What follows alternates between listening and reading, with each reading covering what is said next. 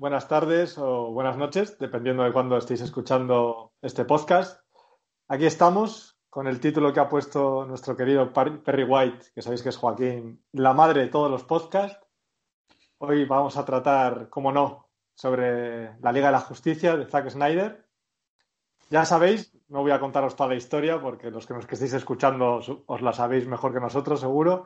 Pero bueno, así resumiendo, eh, Zack Snyder iba a seguir con su visión del, del, universo DC, con la Liga de la Justicia, esa película que todos esperábamos con ilusión por reunir a nuestros héroes favoritos, y por eh, la tragedia familiar con el, suicidio de su hija, pues eh, no tenía fuerzas para, sobre todo para pelear con el estudio, como ha reconocido, para luchar por su montaje, por, por su visión creativa, y decidió abandonarlo para estar con su familia que entonces eh, Warner Bros. contrata a Josh Whedon para que haga la película que ellos querían y en 2017 nos llega la versión de Warner barra Whedon, que es un fracaso tanto de público como de crítica, en su mayoría, siempre hay excepciones, y parecía que esto estaba más muerto que muerto. Luego eh, surgió un fenómeno casi nunca visto, ha habido ejemplos en el cine de fans que ayudaban a construir una película, como ya lo hablamos en el anterior podcast, como fue, por ejemplo, Serpientes en el avión, aunque no tiene que ver el, el, el, el paralelismo, no es igual, pero sí que los fans intervenían en Internet, decían, no, cambiar esto, meter esto, mucho mejor, más divertido, pero luego la película fue un fracaso, así que no podemos compararlo, pero sí que, bueno, ha habido casos en que los fans han participado en la producción de una película. Pero este movimiento, como ha dicho Snyder recientemente, es algo nunca visto, como una visión que no se iba a ver, el estudio ha dicho que no existía incluso, que, que faltaba mucho por rodar y por montar. Pues la lucha que hemos tenido muchos fans y muchas webs en Internet, pues al final vieron ahí una mezcla entre negocio, lógicamente, la pandemia ha hecho posible también este estreno porque Warner andaba escasa de estrenos, los cines cerrados, eh, lanzaban HBO Max, tampoco estaba funcionando muy bien al comienzo, eh, habían gastado un pastizal en Friends en conseguir los derechos y necesitaban algo que animara la cosa. Así que un poco entre el deseo de los fans, la lucha en Internet, eh, ¿por qué no decirlo? El coñazo que hemos dado. Y por otro lado, la visión económica de industria, pues todo se ha fusionado y al final dieron a Zack Snyder la oportunidad de estrenar su corte, le dieron un presupuesto para poder acabar los efectos, eh, rodar alguna cosilla. Eh, y entonces eh, Zack Snyder por fin pudo acabar, incluso con el Joker de Leto, que en principio no lo tenía muy pensado, pero sí que era, su ilusión unir a Batman y Leto en, en, un mismo plano, en una misma secuencia, pues lo pudo hacer. Y nos llega su visión que continúe no continúe, que de eso hablaremos luego, es la que él quería y es la que tenía en mente, digamos, al 100%, sin filtrar. Ahora hablaremos también de esto porque esta película, para bien o para mal, es puro Snyder, tanto en lo bueno como en lo malo, que también vamos a hablar de lo malo. Y eh, la hemos podido disfrutar todos el jueves que se estrenó. No son cuatro horas, sé que se dice cuatro horas por el hecho de, que un número redondo siempre es mejor, pero son tres horas, creo que 52 con los créditos, si no me equivoco. Entonces la peli creo que dura 3.40, 3.42 y la hemos podido disfrutar todos en HBO España. Y vamos a hablar hoy de ella, detallando la valoración general, las diferencias con la del 2017, qué nos parecen los personajes, el Superman y Lois, la relación que, que, se ve ahí del futuro que nos habla Snyder, el Black Suite, el famoso Black Suite, eh, que a Joaquín le va a costar un ojo del riñón conseguir una figura. Eh, hablaremos del epílogo también, de ese futuro que vendrá o no vendrá. Snyder decía que no, ahora ya dice que, bueno, nunca se puede cerrar la puerta del todo. Y una conclusión un poco general de todo lo que hemos vivido estos años y del futuro. ¿Y quién tenemos para hablar de todo esto? Pues dejarme presentar al, al, nuevo invitado, que es Pacho M. Torres, eh, un artista eh, enfocado en la ilustración erótica, del que podéis disfrutar una exposición aquí en Madrid hasta finales de este mes, de marzo, así que tenéis, tenéis tiempo y podéis visitar su web que es pachumtorres.com. Eh, ¿Cómo estás, Pachu? Muy bien, encantado de estar aquí con vosotros, la verdad. Sí, sí. Con muchas ganas de hablar de esta película porque, madre mía, ¿eh? qué sufrimiento llegar hasta, hasta el día de hoy. Hijo, que lo digas. Luego tenemos a Eve también de Arkham Coffee and Comics, que ya es la segunda vez creo que está, que está aquí, que fue un auténtico placer y nos habéis dicho que, que la verdad es que fue un fichaje interesante. ¿Cómo estás? Muy bien, pues muchísimas gracias y encantado de volver aquí a echar un ratito con vosotros de esto que es historia del cine, se mire como se mire. Entonces esto, esto va a ser muy interesante hablarlo con vosotros. Muchas gracias por invitarme otra vez. Ah, hombre. Luego tenemos a Francis, que le tenéis también, podéis leer su crítica en la página de Aullidos. ¿Cómo estás? es Francis. Francis. Francis, perdón. Sí, me Como Coppola. Francis, ¿cómo estás? ¿Qué tal? Encantado como siempre. Yo como en mi casa. Luego tenemos a nuestro actor coleccionista clave, eh, Jorge, ¿cómo estás? Muy buenas, muy, muy feliz. Feliz y, y un poco jodido porque, porque va a costar mucho que esto continúe, pero bueno, muy, muy feliz, muy feliz. Quedémonos con eso. Y luego, como no, a nuestro Perry White, el creador de todo esto de la fortaleza. Eh, Joaquín, ¿cómo estás? Eh, ¿qué tal? Pues muy contento. La verdad que lo hemos luchado, pero ha merecido la pena. A ver si seguimos. Y hoy, Iskander, que ya me conocéis. Así que nada, vamos a empezar. Y Pacho, tú que te estrenas, vamos a empezar con una valoración. ¿Qué te ha parecido la película así a rasgos generales? Y luego ya profundizaremos más. Vale, mira, a mí me ha encantado, sinceramente. De, de, todas las películas del universo DC ahora mismo, yo ya incluso la pondría por encima de Batman contra Superman que es para mí la hostia, tío, hablando claro. Eh, veníamos del precedente de, lo que hizo Wedon, lo que pergeñó la Warner. Para mí, personalmente, un desastre. Un desastre porque no había continuidad con lo que había planeado antes Snyder, de tono, de, de historia y de nada, ¿no? Entonces, encontrarte de repente, en plena pandemia, en HBO, con semejantes cuatro, bueno, tres horas cincuenta de película, en la que solo se destila épica por todas partes, los superhéroes que tanto nos gustan a nosotros y ver todo lo que hacen ellos juntos contra un villano como Darkseid de Stephen Wolf, tío, para mí brutal. Sin más peleativos. No, no, creo que ha quedado claro el que te ha producido la película. Eve, cuéntanos tú. Bueno, yo, yo soy un gran fan de, de, Snyder, de la visión que tiene Snyder, de cómo entiende los personajes de DC, me gusta mucho. Y entonces esto es Snyder desatado. O sea, esto es Snyder haciendo eh, lo que quería sin ningún tipo de, de, Pues eso, no lo han cohibido para nada, ¿no? Entonces me parece que los que somos fan de Snyder seguramente hayamos disfrutado mucho de esto. Yo creo que esto... Snyder es un, es un cineasta o alguien que entiende los superhéroes que, o te gusta o, o, lo odias, ¿no? A mí me, me encanta, lo amo y entonces estoy muy contento y como tú has dicho antes, ¿no? Se ha, se ha juntado un caldo de cultivo perfecto para que hayamos podido tener esta película, que yo creo que eh, hasta la jugada salió bien, porque de ninguna otra manera podíamos haber visto una película de tres horas cincuenta y pico minutos, eh, como hemos visto ahora, ¿no? Entonces, eh, casi podríamos decir que la jugada ha sido perfecta, la, espera ha merecido la pena, la lucha ha merecido cada, cada tweet, cada hashtag, cada minuto de lucha ha merecido la pena y ha sido increíble disfrutar de esto ahora. Y tenemos una película ahora, pues eso, para disfrutarla ahora, increíble, ¿no? O sea, tengo tres horas cincuenta minutos, voy a ponerme la Justice League de Zack Snyder otra vez a disfrutar. O sea, esto es así. Yo estoy en ello, ¿eh? Yo estoy en otro visionado ya más despacio, pero mm. estoy, estoy en ello. Francis, cuéntanos. Pues a ver, yo la he visto ya eh, prácticamente tres veces. Entre medias me he vuelto a ver la de la Justice League 2017.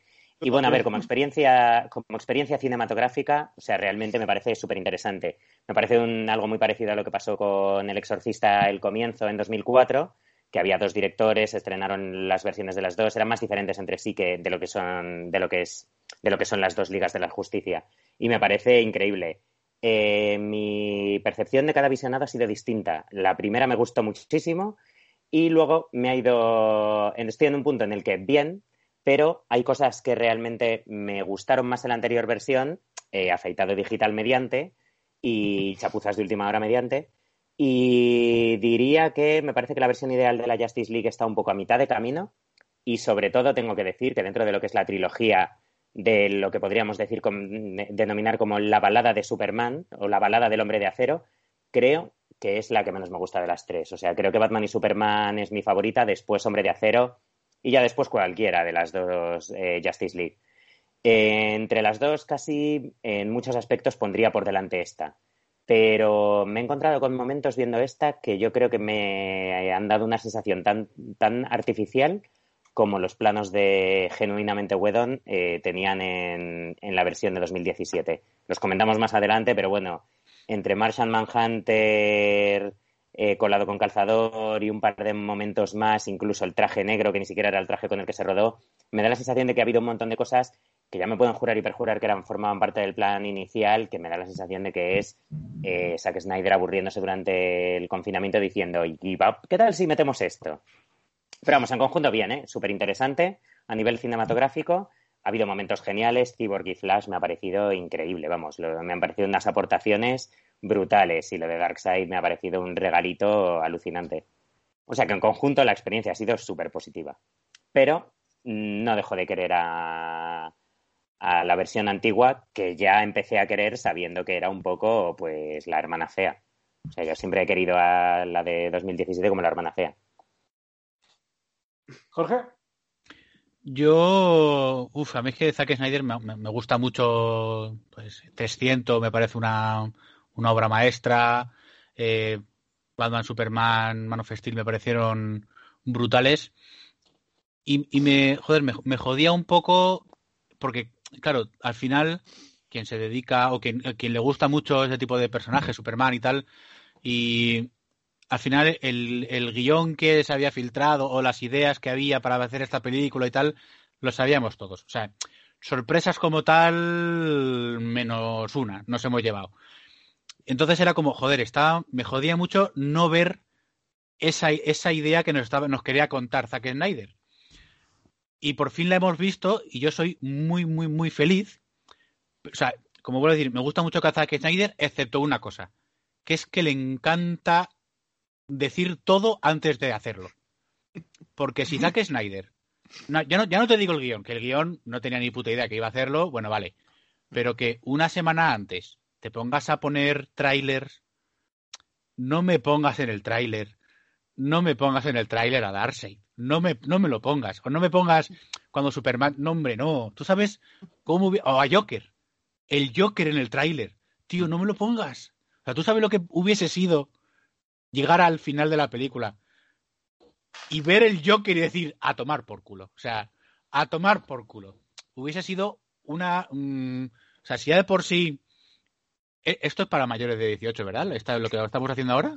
Sí, sí. Sí, vale, vale, sí pues, es como la peli, es como la propia Vale, vale, vale. Si ya de por sí ha sido una corrida brutal, o sea, un orgasmo visual, si ya de por sí... O sea, tú imagínate que no llegamos a saber lo del detective marciano, porque al final lo sabíamos. Hmm desde hace un montón de años sabíamos que ese personaje iba a ser ese eh, detective marciano. Pero si encima no sabemos lo de Joker, que eso sí que no lo sabíamos, porque eso se rodó hace unas, unos meses. Exacto, eso fue, en el, como dice, en el jardín de su casa. Eso hubiese sido, tío, hubiese sido de decir, ya está, mm, hasta aquí. Mm. Pero vamos, que me ha encantado, estoy... Joaquín. Pues yo estoy muy encantado también como Jorge como casi todo, por esta película. Creo que esta película tenemos que englobarla en el concepto de una trilogía. Mm. O sea, que no se puede ver por separado. Tienes que verla junto al hombre acero, Batman contra Superman, para ver todo. Para ver todo el arco de personaje y ver la, la profundidad. Y pues yo la gocé. Lo gocé porque sabía que no podía ser peor la de 2017. Nada más me que mejorando ese CGI de Superman iba a estar mucho mejor. Y la verdad es que la película respira epicidad en casi los en casi las 3 horas y 50 y 52 minutos se respira epicidad. Incluso sabiendo lo que te vas a encontrar, porque eso es cierto que el guion lo sabíamos y Zack Snyder se había encargado de la promoción, de decirlo todo y, lo, y de enseñarnos a Darkseid y a todo, pero yo lo, yo lo, lo disfruté mucho. Y hay momentazos que los fans de, de Superman tenemos que estar contentísimos, contentísimos de ver esa reunión con Marta que eh, y Lois sin peluca, sin frases tontas de huele bien. Ah, no, eso es una gozada. Hay cosas que no me han terminado de gustar, que después la hablaremos y creo que todos coincidimos, pero yo se lo perdono. Yo se lo perdono. Y a ver si, si continúa.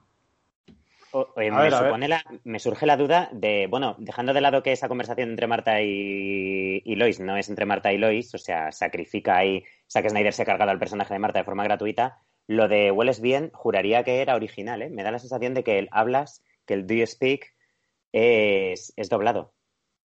Sí, la frase a lo mejor cambió, pero igual que la de hablas con los peces. O sea, es, es el mismo plano, pero cambiaron el- lo que es la No, no, no, no, conversación, no, no. Lo que quiero decir es que me da la sensación de que la original, de que lo que está, de que lo que dice la boca de Lois Lane Ah, es ¿sí? lo que hueles bien Ah, y no que ha sido una de esas cosas que hemos cambiado ahora para la repesca de 2021. Ah, pues, Pues, ah, hay que echar El eso. cambio, sea lo El que sido sea, bastante a mejor, sí. es a mejor. Sí. Lo de, lo de hablas con los peces, por cierto, eso era de Snyder. Eso que salía en los trailers, que le decía, que le decía Ben Affleck a, a Sí. Jason Momoa, eso Sí, era de Snyder. Lo ha quitado el el primer tráiler, ¿no? Eso. Además, Sí, era el primer tráiler y eso era, eso era de Snyder. O también es suyo lo de eh, qué superpoderes tiene. Cuando y le dice, soy rico, Mm. eh, Bruce Wayne, a Flash. Y Sí, yo pero a lo pensaba mejor que eso era de huido. No, no, Y eso no, se no, veía que era de... suyo. Y eso mola, eso mola. Yo eso no lo No, habría quitado nunca, vamos. Lo ha dejado. Sí, ese chiste está guay. Lo que, lo que sí, pero por ejemplo, eh, en el tráiler salía el Joker eh, diciendo lo de vivimos en una sociedad, por lo Sí. del meme, y eso no está en la película luego, ¿no? Entonces a lo mejor eh, lo del hablas con los peces y tal fue un chiste que metieron en ese momento para el tráiler porque vieron que había hacía falta algo y Fíjate. Fíjate, yo creo que lo cambiaron por una cuestión de que eh, las conversaciones con los peces y tal es parte del viaje que tiene Arthur en su propia película y yo Mm. creo que a lo mejor ahora, un poco a posteriori, Zack Snyder lo ha quitado para no distanciarse demasiado de la continuidad de Aquaman. puede ser. Porque Puede eso era algo que es lo de es con- consigue hablar con el Karacen tal Ujú. y que formaba parte un poco de algo que se desarrolla más adelante. Entonces yo creo que han dejado un poco eso fuera. Mm. Sí. Hombre, si hay alguna, o sea, las, las, in- las pocas incoherencias, porque al final no son tantas eh, incoherencias con lo que teníamos, con lo que tenemos con el DCU, yo creo que Aquaman es el, el que más incoherencias tiene. O sea, eh, de hecho, las, las pocas que hay son, son con él, ¿no? Con el tema de eh, las conversaciones que tiene con Mera, eh, lo del tema de los- del tridente y no sé qué. Quizás es un poco eh, el que más ha sufrido, entre comillas, en cuanto a incoherencias con lo que ya habían hecho en otras películas. ¿no? Claro. Entonces, Pero tampoco contradice. Yo creo que puedes ver esta de Justice Sí. League y luego Aquaman y no, Sí, pero y no aquí- te encuentras. Quiero decir, este tridente es el tridente de su madre. mm, Y, y en ambos casos, en ambas continuidades, lo consigue en la Liga de la Justicia. El que Mm. consigue en Aquaman es el tridente de Atlan, que es tridente, Sí. este es pentadente. O sea, este es un Sí, tenedor de cinco puntas. En esta versión, los padres de Mera han Ahí. muerto. Eso es. Ah, Eso es verdad, más- es verdad, eso Eso es lo que eso. más difiere. Es verdad, Eso es. era como, pero el padre no era Dolph Lundgren, es cierto, Claro. es cierto. Claro, el He-Man es su padre. Bueno, y luego en, Aquaman se supone que no conoce a Mera. O sea, cuando la primera vez que la ve le dice que quién Claro. coño es. O sea, no, no la conoce. No, no, no, no, no, sí la conoce, sí la conoce. Sí, la además, conoce. Mera, además le dice, si gracias a ti eh, tú ayudaste a aquellos héroes a vencer a Steppenwolf. ¿En Aquaman no se presenta como Mera? No, no, no, no, no, ya no. se conocen, Ya lo sabe. Está todo, sí, sí, o sea, la Vale, continuidad vale. en eso. Ten en cuenta que ahí Aquaman estaría contradiciendo no solamente a esta versión, sino también la versión de 2017. Mm. Claro. Que, Iskander, Iskander, cuéntanos tú qué te ha parecido. Ah, bueno, a mí me ha encantado Porque- con sus fallos. Porque di, que- di que la vistes a las 2 de la mañana. Sí, yo me levanté a currar, curré todo el día y tuve un, un directo con los de viñetas que entrevistábamos a, a otra, a una persona de norma editorial y, y me puse a verla a las diez y media. Diez y media, once menos veinte le di al play. Madre mía. Y claro, yo, o sea, la conseguí bien, bien despierto, digamos, pero sí es verdad que tuve un momento que levantarme a, a verla, pero paseando un poco, porque es que si no ya mi cuerpo estaba ya... Si llego a quedarme tumbado con una mantita, no acabo la película. Acaba la peli, pero yo estoy... Yo estoy en Krypton, ¿sabes? Soñando. A mí me ha gustado. Es verdad que lo que yo decía al comienzo es puro Snyder. O sea, tiene cosas buenas y también no ha filtrado sus, no defectos, pero sus caprichos Claro. de cámara lenta, por ejemplo, eh, no las ha filtrado. Mm. Ha, ha dicho quiero cámara lenta aquí, aquí, aquí, aquí, aquí, aquí, aquí, aquí, aquí, aquí, aquí, aquí, aquí, aquí. Y hay un momento en que dices, hijo mío, no todo necesita cámara lenta. Y, y el rollo videoclip, ¿verdad? ¿Cuál? El rollo videoclip, lo de que de repente cada X tiempo hay una canción pop o hay una canción con, con elemento vocal que guía toda la narrativa de la escena. La suele cuadrar, en esta se pasa de exceso también. Sí. A veces no elige, en mi opinión, ¿eh? esto ya es opinión personal, no elige bien y en otras, que creo que es más objetiva, como el coro, el coro está bien en algunos momentos, pero ahí hay, es ya en cada momento que sale Wonder Woman, por ejemplo, Sí. Sí. y, se- y al principio se alarga en exceso la canción esa que dices, madre mía, macho, corta ya. Pero quitando eso, o sea, me ha gustado, o sea, no me cansó. Eh, a nivel de acción consigue unos planos acojonantes, como todos sabemos de él. Los personajes los desarrolla mucho más que aquí yo lo que puse en la crítica. Terrio creo que sale también. eh, me- no mejorado, porque el tío no, es- no es que sea mal, o sea, que es buen guionista, sino que se le metieron unos palos de la hostia y aquí Mm. demostró que hizo una película bien, que desarrolló bien los personajes. El villano es cojonante en esta, no como en la otra, que era un, no sé, un pelele que está por ahí. Y, y en general, muy bien, la verdad. Ahora ya que habéis entrado en, en diferencias y tal, por ejemplo, una que hemos hablado con, con Francis, el comienzo a mí no me desagrada, el de Whedon, la canción Everybody Knows, porque me encaja muy bien con ese mundo sin Superman, eh, Mm. ataques racistas, eh, todo un mundo caótico, y aquí lo ha cambiado por un poco más, explicar un poco más la mitología y solo centrado más en Lois y en Marta.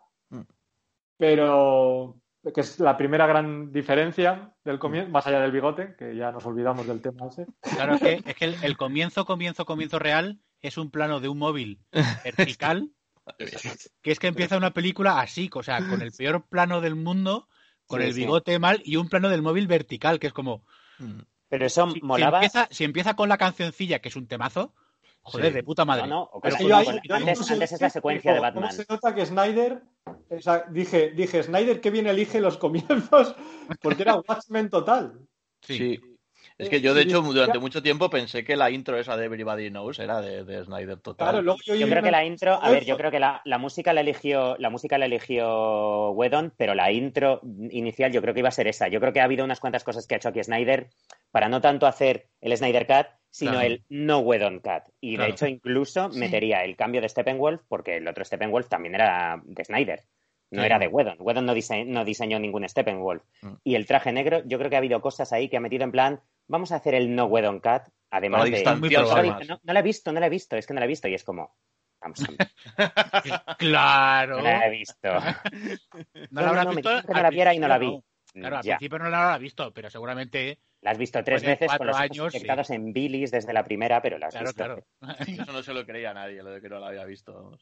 Pero vamos, Pero- luego... De todas la- maneras, el inicio de esta peli me mola mogollón, pero es importante tener en cuenta que Batman contra Superman, ¿de qué año es? Que estáis más puestos vosotros. 2016. Cinco 2016. años ya. 16. Claro, 2016. Y esta peli se estrena en el 2021, esta versión. Era necesario que recordáramos de alguna manera lo que había pasado al final de aquella película. Claro. Sí. Lo de, lo de la muerte de Superman, Lex Luthor hablando con Steppenwolf en, dentro de la nave de Superman. No sé, me parece que son recursos necesarios, por lo de Claro. Superman. claro. porque aparte lo de Lex Luthor hablando con Steppenwolf era un, un- una escena eliminada que solo vimos en Blu-ray los que lo vimos.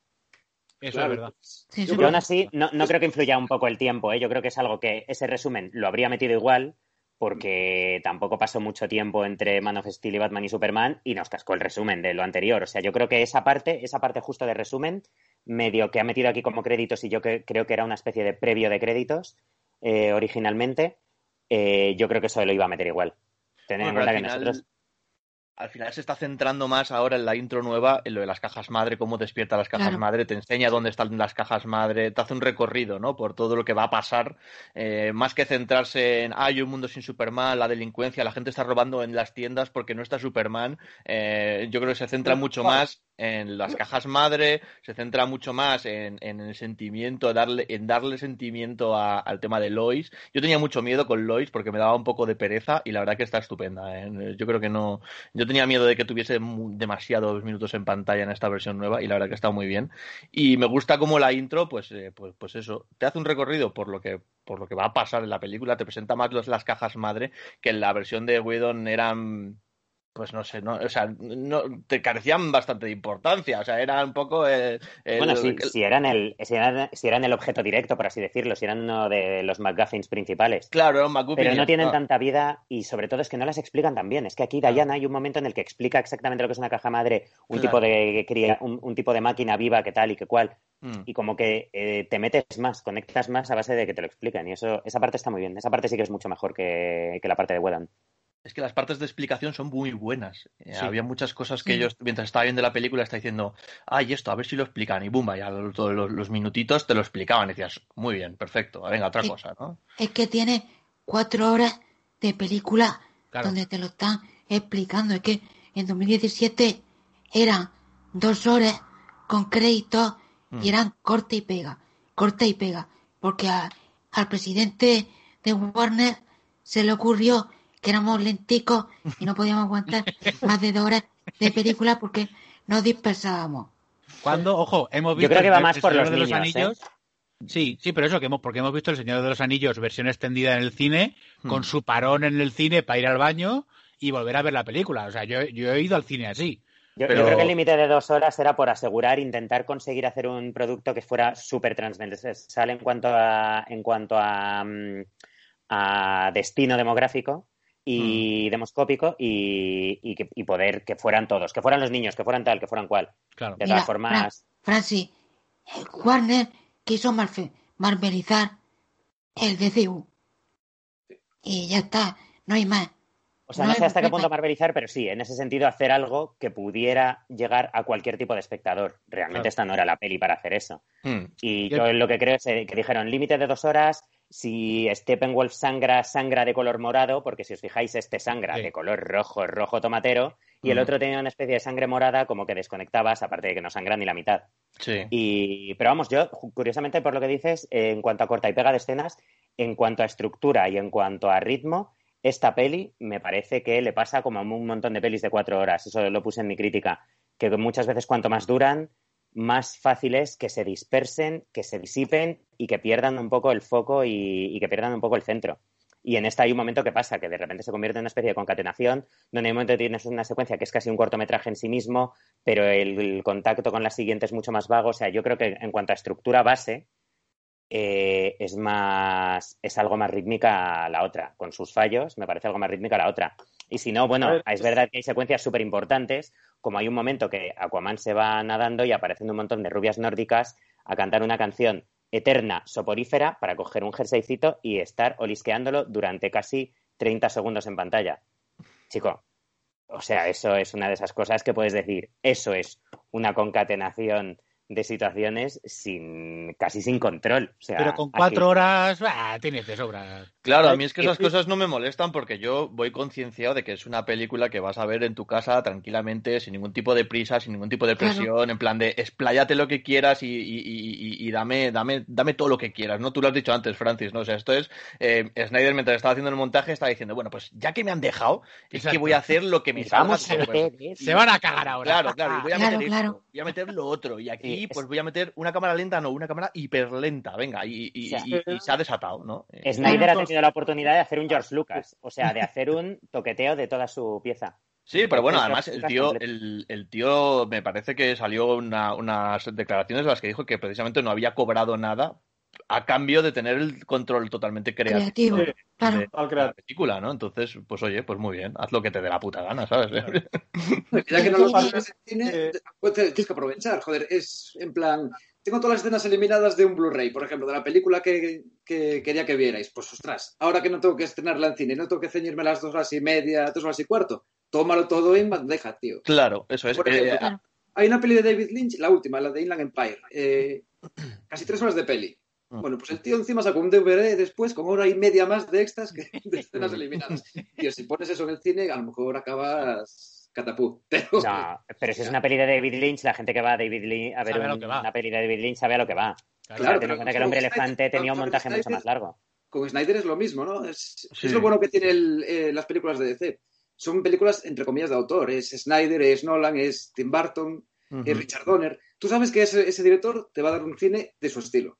Sí, efectivamente, cada uno tiene su estilo. Bueno, yo ahí pongo un pero, ¿eh? Richard Donner no es un autor y esa peli no era su peli. Vino con la mitad del departamento de arte rodado, o sea, eh, fabricado, y la peli, si te fijas, si, si ves Superman 1, ves más una peli de Guy Hamilton, se parece mucho más a Diamantes para la Eternidad, que era de justo del anterior director de Superman, que a cualquier cosa que haya hecho Donner antes y después. O sea, Donner justo no entra dentro del cine de autor y fue de, de cara a los superhéroes y sobre todo que fue contratado más como capataz de rodaje que como, que como director al uso. Sobre todo yo Superman no lo pongo, pero David Ayer, por ejemplo, en Escuadrón Suicida, mala o buena, Escuadrón Suicida sí que es una peli genuina con una autoría muy clara de David Ayer. O sea, sí que es verdad que en eso DC apuesta por la autonomía artística de los... o apostaba hasta que de repente ya... ah, Sí, pero dijo, fuera. a David, a David ayer también lo censuraron.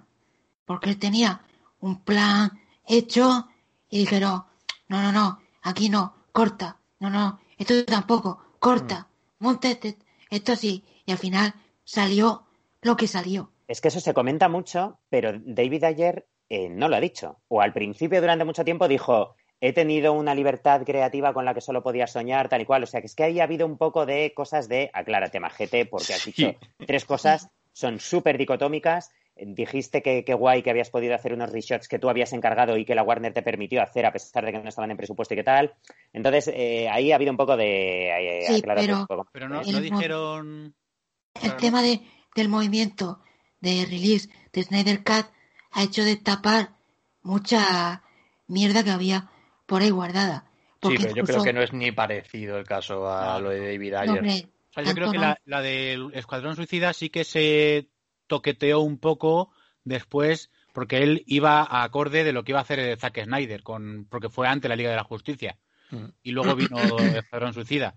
Y creo que, creo que leí, ¿no? No sé si está confirmado, ¿no? Pero yo creo que leí que la, las masillas, esa, la Sí. patrulla puti esa al final de los Power Rangers, iban a ser para demonios, ¿no? Algo de Mm. eso. O que iban Sí. a ser. Pero claro, ya no pueden ser para demonios porque en la Liga de la Justicia no hay parademonios. Hay parademonios, pero, pero no tal. Entonces era como. Hay cosas, a ver, no, ni ni comparación con la Liga de la Justicia, pero sí que a lo mejor eso tocaron un poquillo. Pero vamos, que yo. Yo es que disfruto con todo. Sé que ya lo sabéis. Sí, tocaron, tocaron bastante porque el Joker de Leto sale nada, cinco Ahí, minutos. ahí no es que tocaron, es que cortaron. Cortaron al Sí. Joker, o sea, de las dos horas que salía Joker, pusieron 10 minutos al pobre. Claro, ¿Qué os ha parecido el Joker de Leto aquí en A mí me ha, me molado más. A mí me ha encantado, Muy ¿eh? Yo tengo bueno. una teoría, tengo una teoría, chicos. Sí. Creo que este Joker no es un Joker que mató a Robin. Creo que este Joker es aquello en lo que se convirtió Robin después de afrontar solo una misión y matar al Joker original. Ojo, ¡Hostias! mamma mía. Porque no para de habla, habla un mandaste al chico maravilla a hacer el trabajo de un hombre y no lo dice como mándame más, mándame Claro, más. como Lo dice con cierto resquemor. vale. Ujú. Y Me ha habido un par de cosas, pero, pero, pero Bruce, si soy tu mejor amigo. Y Mm. lo dice ¿Quién de una te la va manera... a chupar? Claro, ¿quién te la va a chupar? Ojo, Sí, eh. sí, es que sabes cómo se dice, sabes cómo se dice chupar, eh, sabes cómo se dice chupar una polla en inglés. Sucking Claro, dick. claro, claro. ¿Cómo se llama Robin? No, no, bueno, eh, mucha- en los doblajes esto de, de alguna peli o alguna tal que, se, que sale Dick, Sí. a veces se han confundido y han puesto... Sí, sí. De todas formas, bueno, de todas formas en, en original no dice quién te la va a chupar exactamente, dice eh, reach around, que es un término parecido. Mm. ¿Quién te va a llegar a ese puntito que tú ya sabes, sabes? Pero no dice Dick. O sea, yo pensaba claro. cuando lo escuché, lo vi en castellano y cuando lo escuché en castellano dije, aquí ha, ha hecho una referencia al concepto de Dick. Pero No, pues yo, yo, he visto en inglés y en los subtítulos ponía polla. O sea, ¿quién te va- en los subtítulos ponía ¿quién te va a chupar la polla? O sea, literal. Ah, pues no, el término que dice, lo que está diciendo él es, es to reach around. Sí, los Aquí- subtítulos aquí. han dicho, ah, toma por culo, ponemos Sí. aquí, que queda bien, que queda bien. Ah, dice los subtítulos, claro, tú te lo viste con subtítulos en castellano. Claro, claro. sí. Vale, vale, no, no, sí, claro, ahí hicieron la misma traducción. La traducción ahí sería casi igual Claro, a la claro. del doblaje. Casi parecida, un poco más corta. Pero Bueno, hay una cosa- Está tremendo, ¿eh? El, el- el Joker esto, en esos tres minutillos que sale esa conversación que tiene, sale bastante redimido de la, del chasco que fue para muchos en, en Escuadrón Suicida y que estábamos convencidos de que es, de que Jared Leto podía dar mucho más como Joker, ¿no? O sea, y- A, a mí no me. a- o sea, yo es que soy bastante liker. O sea, a mí en Escuadrón Suicida no me disgustó ni el Joker ni me, ni me disgustó la peli. Me pareció una peli que pecaba un poco de demasiado simple, que Mm. lo que es la trama central era una simpleza, pero bueno, que me parecía casi un pretexto para tener a estos fulanos por ahí correteando, conociéndose y tal. Pero no me disgustó. Y no me disgustó nada el Joker. De hecho, cuando vi el- la peli de Joker de, de Joaquin Phoenix, de Todd Phillips, eh, pensé, joder, pues está muy bien la peli, pero bueno, este no es Joker, me gusta más como Joker para enfrentarle, para ponerle a un Batman delante, yo prefiero a Jared Leto. Me Sí. mola más el de Jared Leto. Mm. Con su Harley y sus cositas. Qué bonito lo de Harley. Ay, Dios Y luego mío. Hay una cosa que a mí me tiene súper mosqueado, que es una cosa que sí que quería contar. Me voy a poner en modo hater, Joaquín, pero solo un ratito. Por bueno, favor. otro ratito me volveré a poner. Doy una de cal y una de te muteo. No te preocupes. Eh, hay una cosa que no me que tengo que decir que no me ha gustado nada, que me ha parecido súper falsa, súper metida con calzador, súper tramposa, sabéis ya, ya sabéis de qué os estoy hablando, Sí. Que es eh, el, el detective marciano. Mm. Primero, porque me parece que destroza una secuencia que entre Marta y Lois tendría mucho, po- mucha potencia y mucho valor, y convertir en ese momento decirte que Marta no es Marta, pues es como, vale, esta secuencia ya pierde un montón de calidad entre ellas, dándose la mano, que me parece una belleza y me habría molado un montón. Mm. Y luego hay otra cosa, que es que cuando aparece, y ya voy a rematar con lo que más me irrita y lo que menos me creo, y donde creo que ahí Zack Snyder ha sido bastante tramposo. Luego hay otra cosa que no me mola, que es que eh, Batman se acaba de despertar de una pesadilla súper heavy, con Joker, con tal, con un Superman que echa fuego por la boca, y para cuando se encuentra a dos metros con el detective marciano, está en un modo que parece el Ben Affleck de comedia de, de las pelis de Kevin Smith, en plan, ¿qué pasa, majete? ¿Qué puedo hacer por usted? Y estaremos en contacto. Pues anda, majo, pues anda, Vale. ah, chico, adiós. Y está con, totalmente fuera de personaje. Aparte de que casi no se le reconoce, porque entre que es delgado y tal. Yo había un Mm. momento que pensaba, le han cambiado la cara también, le han hecho un afeitado digital como a Henry Cavill en su día. Estaba como que no le reconocía, no le veía en personaje y esa secuencia me pareció un poco floja por eso. Esa secuencia desde que se despierta del sueño. Y luego hay una cosa que no me queda claro. Tú te pones ahora Man of Steel con la idea de el general Swanwick en realidad es John Jones, el detective marciano, y no te cuadra. Porque es un tío que tiene un poder, mal que bien, eh, no análogo, pero sí más cercano al de los kryptonianos, ni siquiera va en el convoy donde van todos con la nave, que va la periodista, con la nave kryptoniana para lanzarla y crear la zona fantasma, ni siquiera va este para salvaguardar. O sea, su nivel de omisión es casi como de, coautoría de genocidio en comisión por omisión, de verdad. Tiene una posición en que puede defender, en que puede ayudar, en que puede tal. ¿Qué le está pasando por la cabeza? Y claro, es que eso se lo dices a Snyder y te dice, es que en ese momento eh, no tenía la cabeza para esas cosas porque tal, y te se inventará una chufa como la de que es que lleva un traje negro porque está más cerca, porque se siente más cercano a su herencia kryptoniana. Sí, claro, porque el traje de antes lo había comprado en el Mercadona de Nerja, ¿no? Entonces, hay, hay cosas ahí que ni se lo preguntaría a Snyder, primero porque no me va a contestar, porque dirá, ¿y este fulano me pasa? Y, y segundo, porque si, si te contesta, te va a contestar una chufa, te va a contestar una movida. Entonces, yo creo que lo del general Swanwick igual a John Jones, yo creo que hubo unos cuantos fans que después de Supergirl empezaron a decir, mira, tienen las voces parecidas, este podría ser, en este universo, este podría ser el John Jones de turno. Y ha habido un momento, porque estaba en el, en el guion, esa parte de la visita de, de la visita final a Bruce Wayne, y van a ser dos Lanterns, Kilowog y Thomas. Lo han cambiado por esto, porque ha dicho, venga, voy a hacer el fanservice, que todo el mundo en internet está, está diciendo que el general Swanwick sea John Jones, y voy a colar un John Jones. Y ha colado un John Jones que parece que han diseñado en dos jornadas, porque el diseño es tirando a apresurado, parece de primera versión, y que a mí me parece que en ese sentido contradice un poco la, la doctrina del personaje, la doctrina del general Swanwick. Yo no me lo termino es porque Warner no le deja utilizar la. Sí, que dice que... Para utilizar meter a- Snyder Sí. Al final y le dijo Warner, ya tenemos a John Stewart, lo vamos a anunciar nosotros. Ese podemos dejar que lo saques. Y dijo, ya ha dicho Zack Snyder. Entonces, Detective Marciano fue como, bueno, pues como todo el mundo sabe que este personaje, Detective Marciano, utiliza al final a Detective Marciano, pero que no quería usarlo al final. Él quería anunciar. No, no, si a mí me da igual que pongas al Detective Marciano al final. O sea, no, no, a mí eso, ponme al Detective Marciano al final. Realmente es, es apresurado y es tramposo. En un principio decían que eran Kilowog y Thomas Re, ¿eh? no decían Jon Stewart. Que Kilowog, Pero- por cierto, No, sale en la peli. eh, Kilowog sale en la ¿Qué peli, sí. Kilowog sale en la peli. O sea, que Sí, yo me sí, quedé sí. diciendo. eh, Bueno, o ojo, uno parecido, porque es un, como un Kilowog, pero con antifaz. Pero en cualquier caso, méteme al detective marciano, píllate a un actor de esos cachas que te molan, que tiene ahí del, del gimnasio, que no para de meter a sus colegas del gimnasio, y le disfrazas de detective marciano. Pero lo del general Swanwick, eh, a mí me suena un poco a chufa, ya me lo acabo de inventar. Pero claro, tú le preguntas y dirás, no, lo tenía siempre desde el principio. En, en Man of Steel estaba como que no quería intervenir porque se sentía tal. Pero si era un xenófobo, además. Estaba desconfiando de todos los aliens y quería destruirlos, quería destruirlos, no quiero intervenir, eh, no me quiero fiar de este, soy xenófobo con los extraterrestres, yo también soy extraterrestre. O sea, le iba a estallar la cabeza en cualquier momento. Si Pero- realmente ese general Swanwick fuera John Jones, le estallaba la cabeza. Pero realmente él ha confirmado que ahí ya en Men of Steel era el No. detective marciano. No, no. O a lo mejor es que asume su identidad Claro, que le da un posteriormente, patatús ¿no? un día, que, que le da un patatús. A mí eso es lo que me parece que podría salvar un poco la película. Claro. Pero la sensación que da a falta de explicación es, Mm. coño, el general Swanwick es John Jones. Ya, Yo creo que habría explicación no te un colega de quedar esos con la de peor gimnasio que tiene. Yo habría metido, yo, yo si hubiera sido él, que, que, me- que meta al tío que hizo de Zeus, que es un- debe de ser un actor baratito, porque total es un modelo, y, te- y le cambias la tal, le pones el maquillaje, y yo echo de menos que a lo mejor estuviera ya basado en meter el detective marciano. Joder, diseñátelo un poco mejor, porque a nivel de diseño, no digo de ejecución, ¿eh? Mm. De ejecución, no de diseño. A nivel de diseño, el diseño del, del John Jones de Supergirl está más elaborado. Mm. O sea, a nivel de diseño este, es- me, este me pareció flojísimo. Las texturas que tiene, tal, lo que es la... mm, No sé, me pareció súper flojo. Esa parte me parece una de las cosas. Comparado con Darkseid o con los del Cuarto Mundo, efectivamente chirría ¿eh? los efectos especiales que se utilizaron ahí. Pero a mí, fíjate, lo que tú dices de esa escena final, cuando aparece con Bruce Wayne, a mí me parece que la actitud de Bruce Wayne viene a ser lo mismo que la del comisario Gordon cuando está en el tejado y se le aparecen todos. Sí. Que ponen la misma cara, en plan, "Pff, pero ¿cuántos sois? Por Dios. Pero Sí. otro más. Y se le aparece un tipo verde flotando y dice, mira, que soy uno de los vuestros, que, que me sumo. Y dice, Oye. "Man, joder, macho.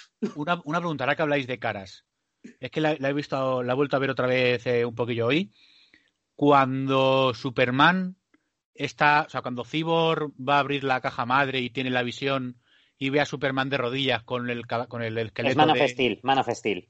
El Eso hombre es, de acero. exacto. O sea, es, Es eso de es Man of Steel cuando acaba de cargarse a Sod, sí. verdad, Sí. porque es que esa cara, o sea, era como, todo- se nota mucho que está puesta Sí, y era sí. como, eh, perdona.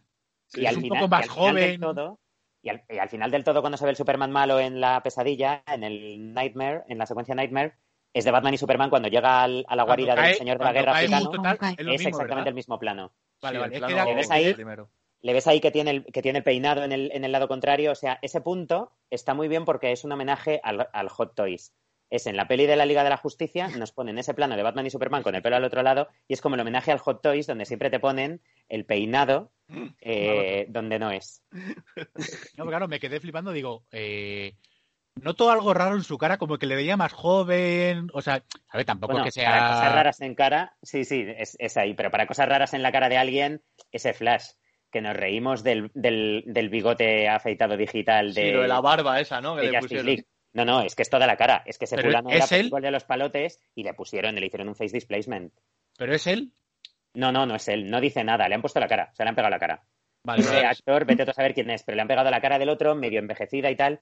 Y se ve de un falso, Dios Se ve mío. un poco raruno, sí. Sí, es raro. Sí. Yo que- quería, quería buscar a ver si qué actor era el que hacía, digo, a ver si va a ser el mismo y le han puesto maquillaje o le han puesto tal, pero le veía un poco raro al Flash ese.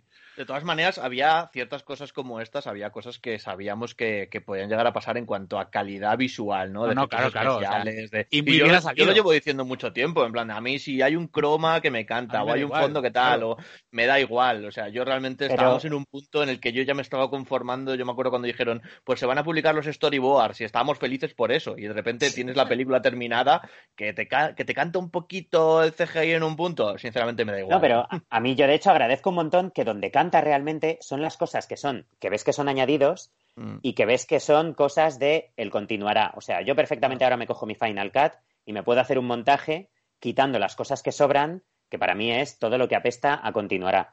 y que Mm. son las cosas que ha hecho, que realmente son sus añadidos.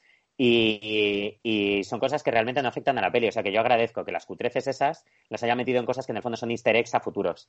Mm. Oye, si es que yo recuerdo las florituras del final en la, en la central nuclear cuando vencen y eso sí que cantaba a cutre. A mí, a, a mí me pareció, sin- me pareció un sin más. En comparación con. O sea, no, no me pareció. O sea, me pareció que, que sí, era, era cutrecillo, pero no me pareció ni lo más cutre de esa peli, ni, ni me parece que.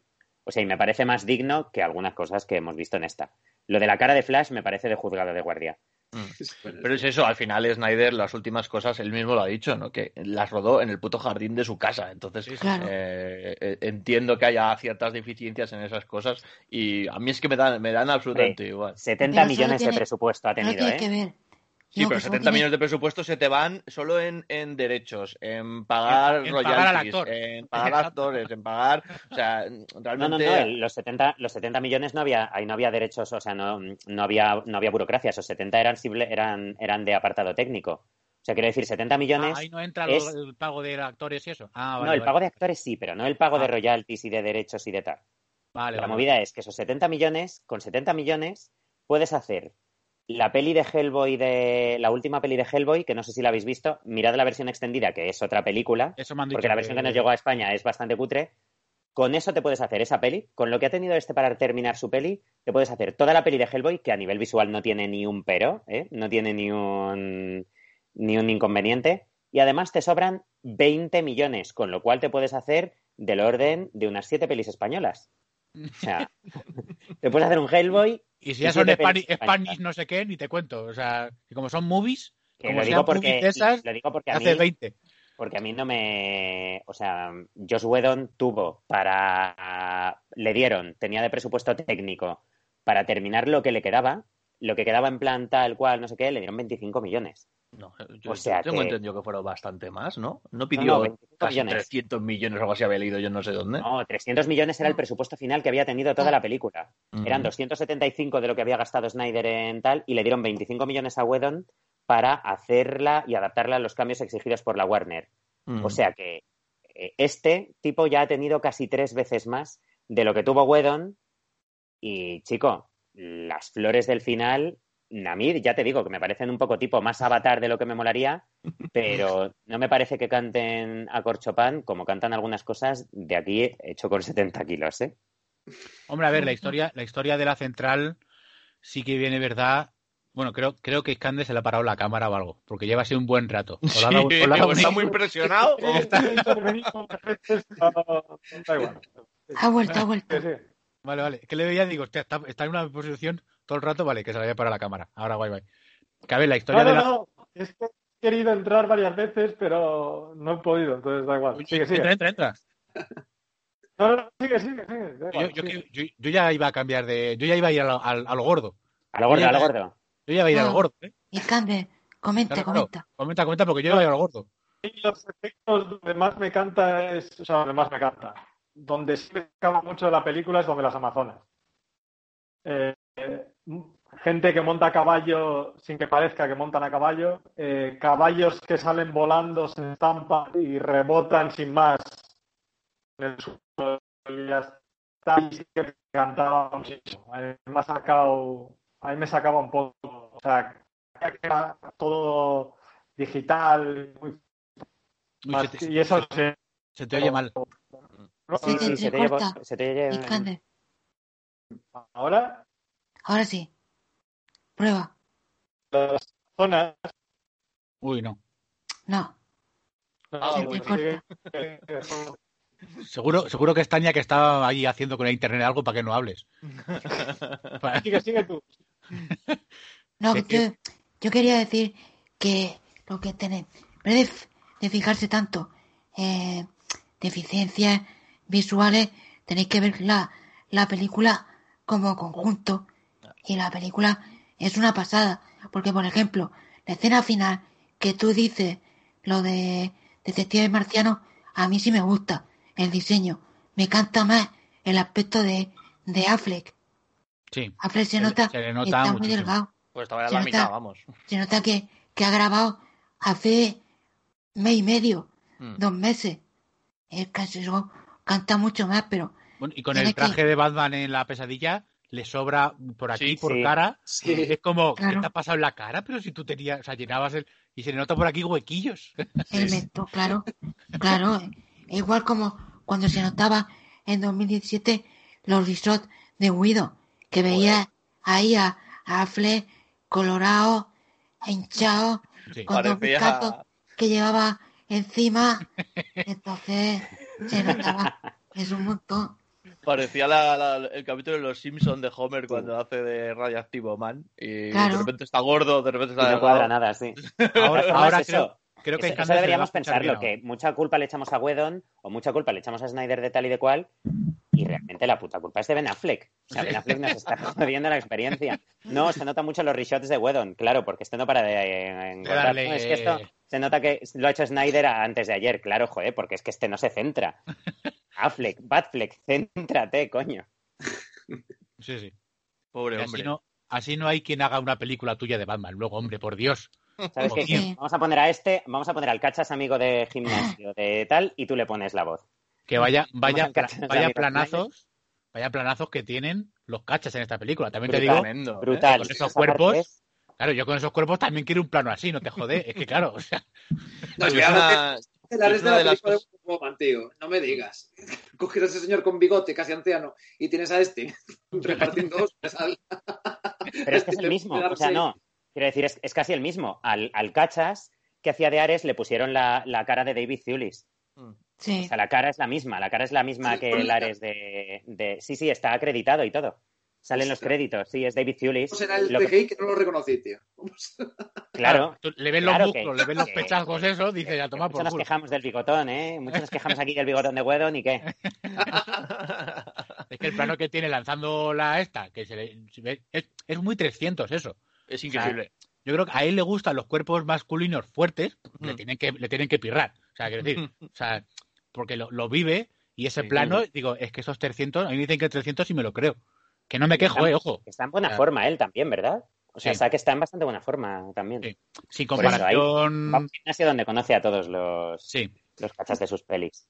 Pues Sí, yo, sí. yo eso es una de las escenas que más ganas tenía de ver, porque Sí, nos habían también. dicho que iba a estar bastante ampliada, que íbamos a tener pues realmente a Ares y a Zeus contra, contra Darkseid y tal, y joder, ha sido, ha sido una maravilla. A mí me encanta, me encanta eso. Pero hay una cosa que faltaba. No sé si os disteis cuenta. Que lo explica Diana. Eh, sus víctimas se convertían en parte de su ejército a modo de parademonios. Y había un plano muy molón en la Justice League Mm. que la League, salía de repente uno convirtiéndose. Sí. Mm. Y aquí no lo han puesto. Y se veía verdad. que era un plano, se veía que era un plano que cuadraba mucho con el, con los de al lado. O sea, se veía que era un plano Snyder. Sí, y es yo no sé verdad. por qué no lo habrá puesto, porque quedaba súper bien, además. Además, yo, pensaba, yo pensaba que en las Amazonas algunas iba a convertir o algo y tal, Claro, pero, sí, sí, sí. pero no, es verdad. Mm. Sí. Lo que me llama la atención es que si le preguntas a Snyder te dirás que no se puede poner todo, hay que priorizar las cosas y no se puede poner todo, porque es que si no queda muy larga. Habría que poner a Pero las bueno, nórdicas a ha- perdiendo la mano, muerto, tío. El Sí, Darkseid eso está por guay. el anillo, que es la hostia esa escena, ¿eh? Ha metido a Yalan Gur ahí, el linterna, el linterna verde, increíble. O sea, eso es muy épico. Sí, sí, sí. Tal A. Lo de oler, lo de oler la esta, yo creo que es el 80% del planeta es lo que haría viendo Claro. a, a Mastodonte metiéndose en el agua, que es como. A mí esa pero- escena pero- del, pero- del, del cántico ese que hacen, eh, yo es verdad, lo he leído en varios sitios que lo criticaban. A mí me gustó mucho porque me, reco- me recordó mucho a, a cuando Eowyn canta cuando se muere el hijo de Theoden, ¿no? Y tal. y ese, ese cantocillo así, rollo vikingo, rollo. Me gustó mucho, no sé. me- tampoco me sobra, o sea, te quiero decir. A mí está- me recordó una peli de terror, que es que, claro, yo en donde escribo, en, la, en el portal en el que escribo, es de, principalmente de cine de, de terror. Me recuerda una peli de terror que se llama Midsommar. Que No, que es- pasa eso, unos chicos que van a una especie de poblado sueco, pero que es un sueco bastante soleadito, y pasan cosas, y cada dos por tres están santificándolo con alguna canción de ese palo. Y de repente empezaron aquí, Aquaman se pira y empiezan a cantar y dices, Bruce, lárgate de ahí, que son los de Midsommar". ¡Corre! ¡Corre! Pues está curiosa la peli, os la recomiendo. No os digo que sea buena. El director Ari Laster es un poco tal, pero os la recomiendo. Bueno, bueno, perdonadme que estoy aquí. Bueno, eh. De Superman. Y Cande abandonado. No, de momento no va a volver por motivos técnicos. Entonces, seguimos nosotros. Vale. Eh, a ver, aparte de las diferencias, estamos hablando más personajes. Es Cyborg, un personaje que ha ganado un montón respecto a la versión de 2017. ¿Qué opináis? Pachu. Claro que gana, sí, sí. es lo que hablábamos, ¿no? Al tener más tiempo para desarrollar, desarrollar el personaje, pues, pues le puede dar el trasfondo, la relación con, los con el padre, cómo él sufre siendo ese monstruo al principio que luego se redime, diciendo esa gran frase de yo no estoy roto y asume quién es, diciendo que ya tiene una familia de verdad, que son los compañeros de la, de la liga. No sé, a mí me encantó y es verdad todo aquello que se había dicho de que era el corazón del, de la película, literalmente. Solo hacía falta poder verlo. A mí me encantó. Él y Flash me parece que ganan muchísimo en esta nueva versión. Sí. Sí. Francis, ¿tú opinas lo Pues, mismo? Yo exactamente eh, lo mismo, pero diría que el- de- decía Snyder que el corazón era Cyborg y yo creo que en muchos aspectos también es Flash. Y justo lo comentaba antes, que Flash y Cyborg son los que tal. Yo no creo que sea tanto una cuestión de tiempo, sino de prioridades. Eh, Cyborg me parece que es un personaje que no es que haya ganado mucho, es que lo ha ganado todo porque es que antes era un personaje casi inexistente. Flash era un personaje súper accesorio, que Mm. tenía un poco de gracieta y tal, pero que era muy accesorio. Y ahora cada uno ha tenido su momento de personaje y realmente eso es una de las cosas que me parecen, por las que me parecen que este, que este, mm, que esta peli vale muchísimo la pena. Me voy a poner en plan lover porque es que si no parece que no me mola, que de verdad me ha encantado, ¿eh? Lo que pasa es que soy así. Y, y lo que, una cosa que noto, yo creo que era una cuestión de que tenían unas prioridades distintas en Warner. Creo que quisieron revitalizar mucho a Superman y por poner un poco de Superman al principio otro poco al final, darle un poco más de salvar civiles y tal, pues hubo un momento que por intentar enfocarse dijeron, va, Cyborg nos da igual, que además nos cae mal el fulano este y tal. Y yo creo que eso me parece una pena. De todas formas, hay una cosa que de Flash que tengo que decir que me parece súper brutal. Aparte de lo molón que es que hay un momento que tiene sus bromas, tiene sus tal, y aún así son bromas con las que conectas. Hay un momento al final donde estás como cuando dice soy fui uno de los mejores y es como no eres el mejor en ese momento es el mejor el, el salvador de la tierra y no se termina de notar Mm. y que es un momento que me gustó mucho como fan de Superman porque eso de que de repente todo se va a la mierda el bueno pierde y el bueno encuentra la forma de viajar hacia atrás en el pa al pasado para poder reconstruirlo y arreglarlo es una cosa que hizo Richard Donner levantando un montón de críticas en 1978 y eso sí que es Donner, ¿eh? Eso sí que se lo inventó, se lo inventaron Donner y Mankiewicz. Mm. Y, Bueno, pero y es una cosa de- que ha resucitado aquí Flash, que ha resucitado Zack Snyder en este punto y que queda genial. Ese momento de voy a volver a reconstruirlo todo es alucinante, de rebobinar, me pareció chachi. Perdona, Pacho. Dime. Que- Ah, que ya, eh, eh, o sea, lo, de, lo del viaje en el tiempo, bueno, el que era, era mi padre, eh, lo que el viaje en el tiempo se ve un pelín cuando cae la, la, Sí, sí, sí. la Mother Box. O sea, eso no, esto no estaba en la otra, ¿no? La No estaba en la otra, no, tocaba no. justo el agua y tocaba Flash. Aquí sí, Sí. que rebobina un poco, ¿no? Sí, rebobina nada, Sí, medio rebobina. segundito ahí, sí. Es como la primera pista que te dan de, Sí, de claro, lo claro. que pasa, de las cosas locas que les pasa al tiempo cuando él se acerca a la velocidad de la luz. Y sobre todo, además, es importante porque yo creo que eso es lo que hace que de repente eh, la máquina, eh, de- o sea, la nave kryptoniana que está mezclada con la caja madre y que además es sometida en ese punto a través del tacto a la inversión temporal, es lo que hace que de repente le llegue un chute de premonición a Cyborg y sobre todo es lo que hace que de repente la computadora Brainiac esta de la nave dice el futuro se ha arraigado en el Sí. presente. Que yo Mm. lo que creo es que está muy relacionado con lo que pasa al final de cuántas líneas temporales Mm. más vas a explotar. O sea, esto da la sensación de que, esta, de que, de que este pasado es algo que Batman del futuro lleva intentando arreglar mucho tiempo, porque Sí. en ese momento cuando resucitaron a Superman, hicieron, lo convirtieron en inevitable de alguna manera. El futuro arraigó en el, en el presente. Y ese punto me parece muy molón porque ahí es donde le das una dimensión temporal que los-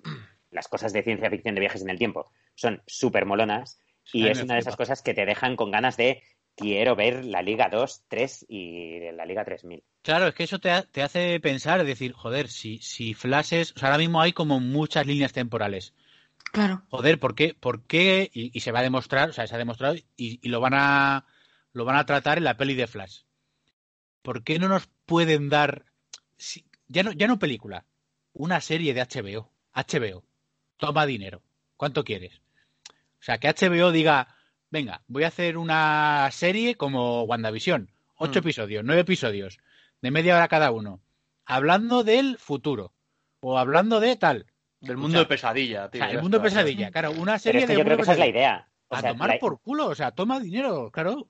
Eso va a pasar. Yo creo que la idea que tiene, la idea que tiene Zack Snyder, yo creo que es esa. Porque está, lo que comentaba antes, está un poco haciéndose el. El- sí, el- Uy, yo Pero no sé sus- nada, pero. pero sus reshots, los reshots que ha hecho para esta versión son precisamente, no son precisamente de la historia, son Claro. justo orientados a la continuación. Y luego al mismo tiempo te escribe un tuit de Sotos de Vero diciendo siento mucho que se quede a medias porque, porque seguramente jamás habrá. O sea, está alimentando aquí un poco Lleva, el- sus lleva huestes. así 15 días. Lleva 15 días diciendo, Claro, claro. no voy a seguir, pero os, he, pena, os dejo- os he dejado un cliffhanger que os va a molar mucho. Os va a dejar con ganas de más. Pero es que no puedo seguir. Pero si lo pedís, a lo mejor pasa. Pero no puedo Si confirmar nada. ¿Por qué lo otro, no? O sea, Es él como- tiene ganas de seguir. Y yo tengo ganas de que siga. Pero, oye, yo, bueno, tengo que decir que hay una cosa que me da un poco de pena y me da un poco de miedo de cara al futuro. Snyder está muy despreocupado de Superman. De hecho, no hay más que ver, una cosa que comentaba antes, que es que no hay más que ver. Eh, comparas las dos ligas de la justicia, ahora imaginaos, las dos ligas de la justicia, 2017-2021. Eh, imaginaos que la de 2017 se le arregla el bigote milagrosamente y analizas solamente el personaje de Superman en cada una de ellas. Creo que el Superman de Justice League 2017 es como más digno y más molón, salva civiles, lleva una dosis de protagonismo mayor, aquí hay un momento que pasa un poco desapercibido, aparte de ir de negro, y además como que se convierte en el malo.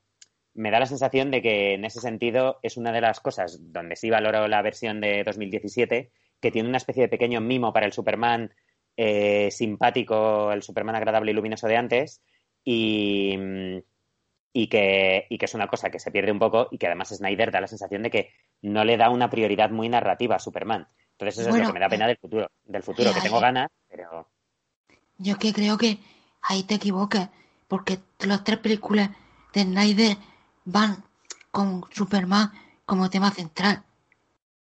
De todas maneras, pero- eso que dices tú de lo de, lo de, eh, es más Superman porque salva civiles, eso fue un populismo de Guido, porque primero ahí no debería haber civiles, porque eso era Chernóbil, radiactivo, ahí Claro. no tiene que haber gente. claro, Pero dijeron, vamos a meter una puta familia rusa de mierda para que Superman los tenga que salvar. Eh, Sí, pero que o populismo. sea, entiende lo que entiende lo que te digo. Sí, que populismo, sí, que populismo es Wonder Woman también diciéndole a la niña, tú puedes ser lo que quieras. Sí, que populismo hay es, y está en todas es. las casas. Ya, O sea, está en todas las casas, pero lo que quiero es que sí que, lo que digo, lo que, lo que me refiero es que sí que hubo una pequeña intención de darle a Superman una categoría propia de personaje con unos diálogos, con un elemento intrínseco, y aquí es verdad que es un tema central, pero es un tema central, es, uno, es un complemento directo, no es un sujeto, no es un personaje, es, una, es un elemento Ya, pero central de la historia. a Superman que acaba de volver de la muerte y se ha reencontrado con su pareja, que resulta que Y, está y el diálogo, un mira, hijo y el contenido suyo. del diálogo, Chan, chan, chan. Sí, pero que el contenido del diálogo, por ejemplo, eh, tiene más sentido, o sea, me, me parece mejor, me parece mejor en 2017. Si lees el guion,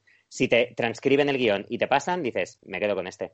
Sí, el problema de la peli de Pero bueno. 2017 A ver, es que hay cosas que no, o sea, que no están contadas. O sea, Stephen Wolf, para mí Stephen Wolf de la de 2017 es un villano más. O sea, un tío que va a matar, a coger tal, y ya está. O sea, y en Sí.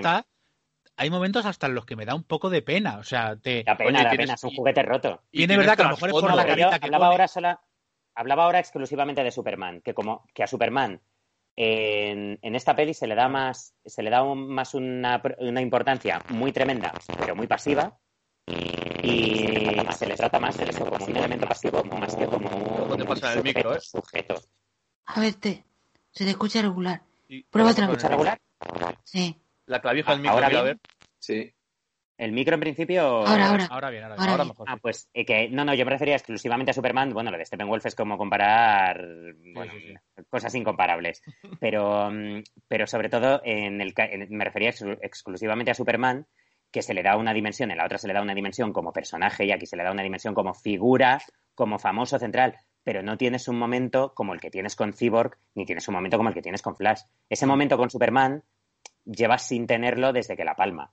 Porque cuando resucita, resucita de una manera tirando un poco a fría. Su aparición en la, en la lucha final es fría y es un poco meramente técnica. En la otra tenía ese punto técnico y además tenía ese punto de personaje. Incluso cuando habla con Cyborg de cómo separarlas, me gusta estar vivo, a mí también.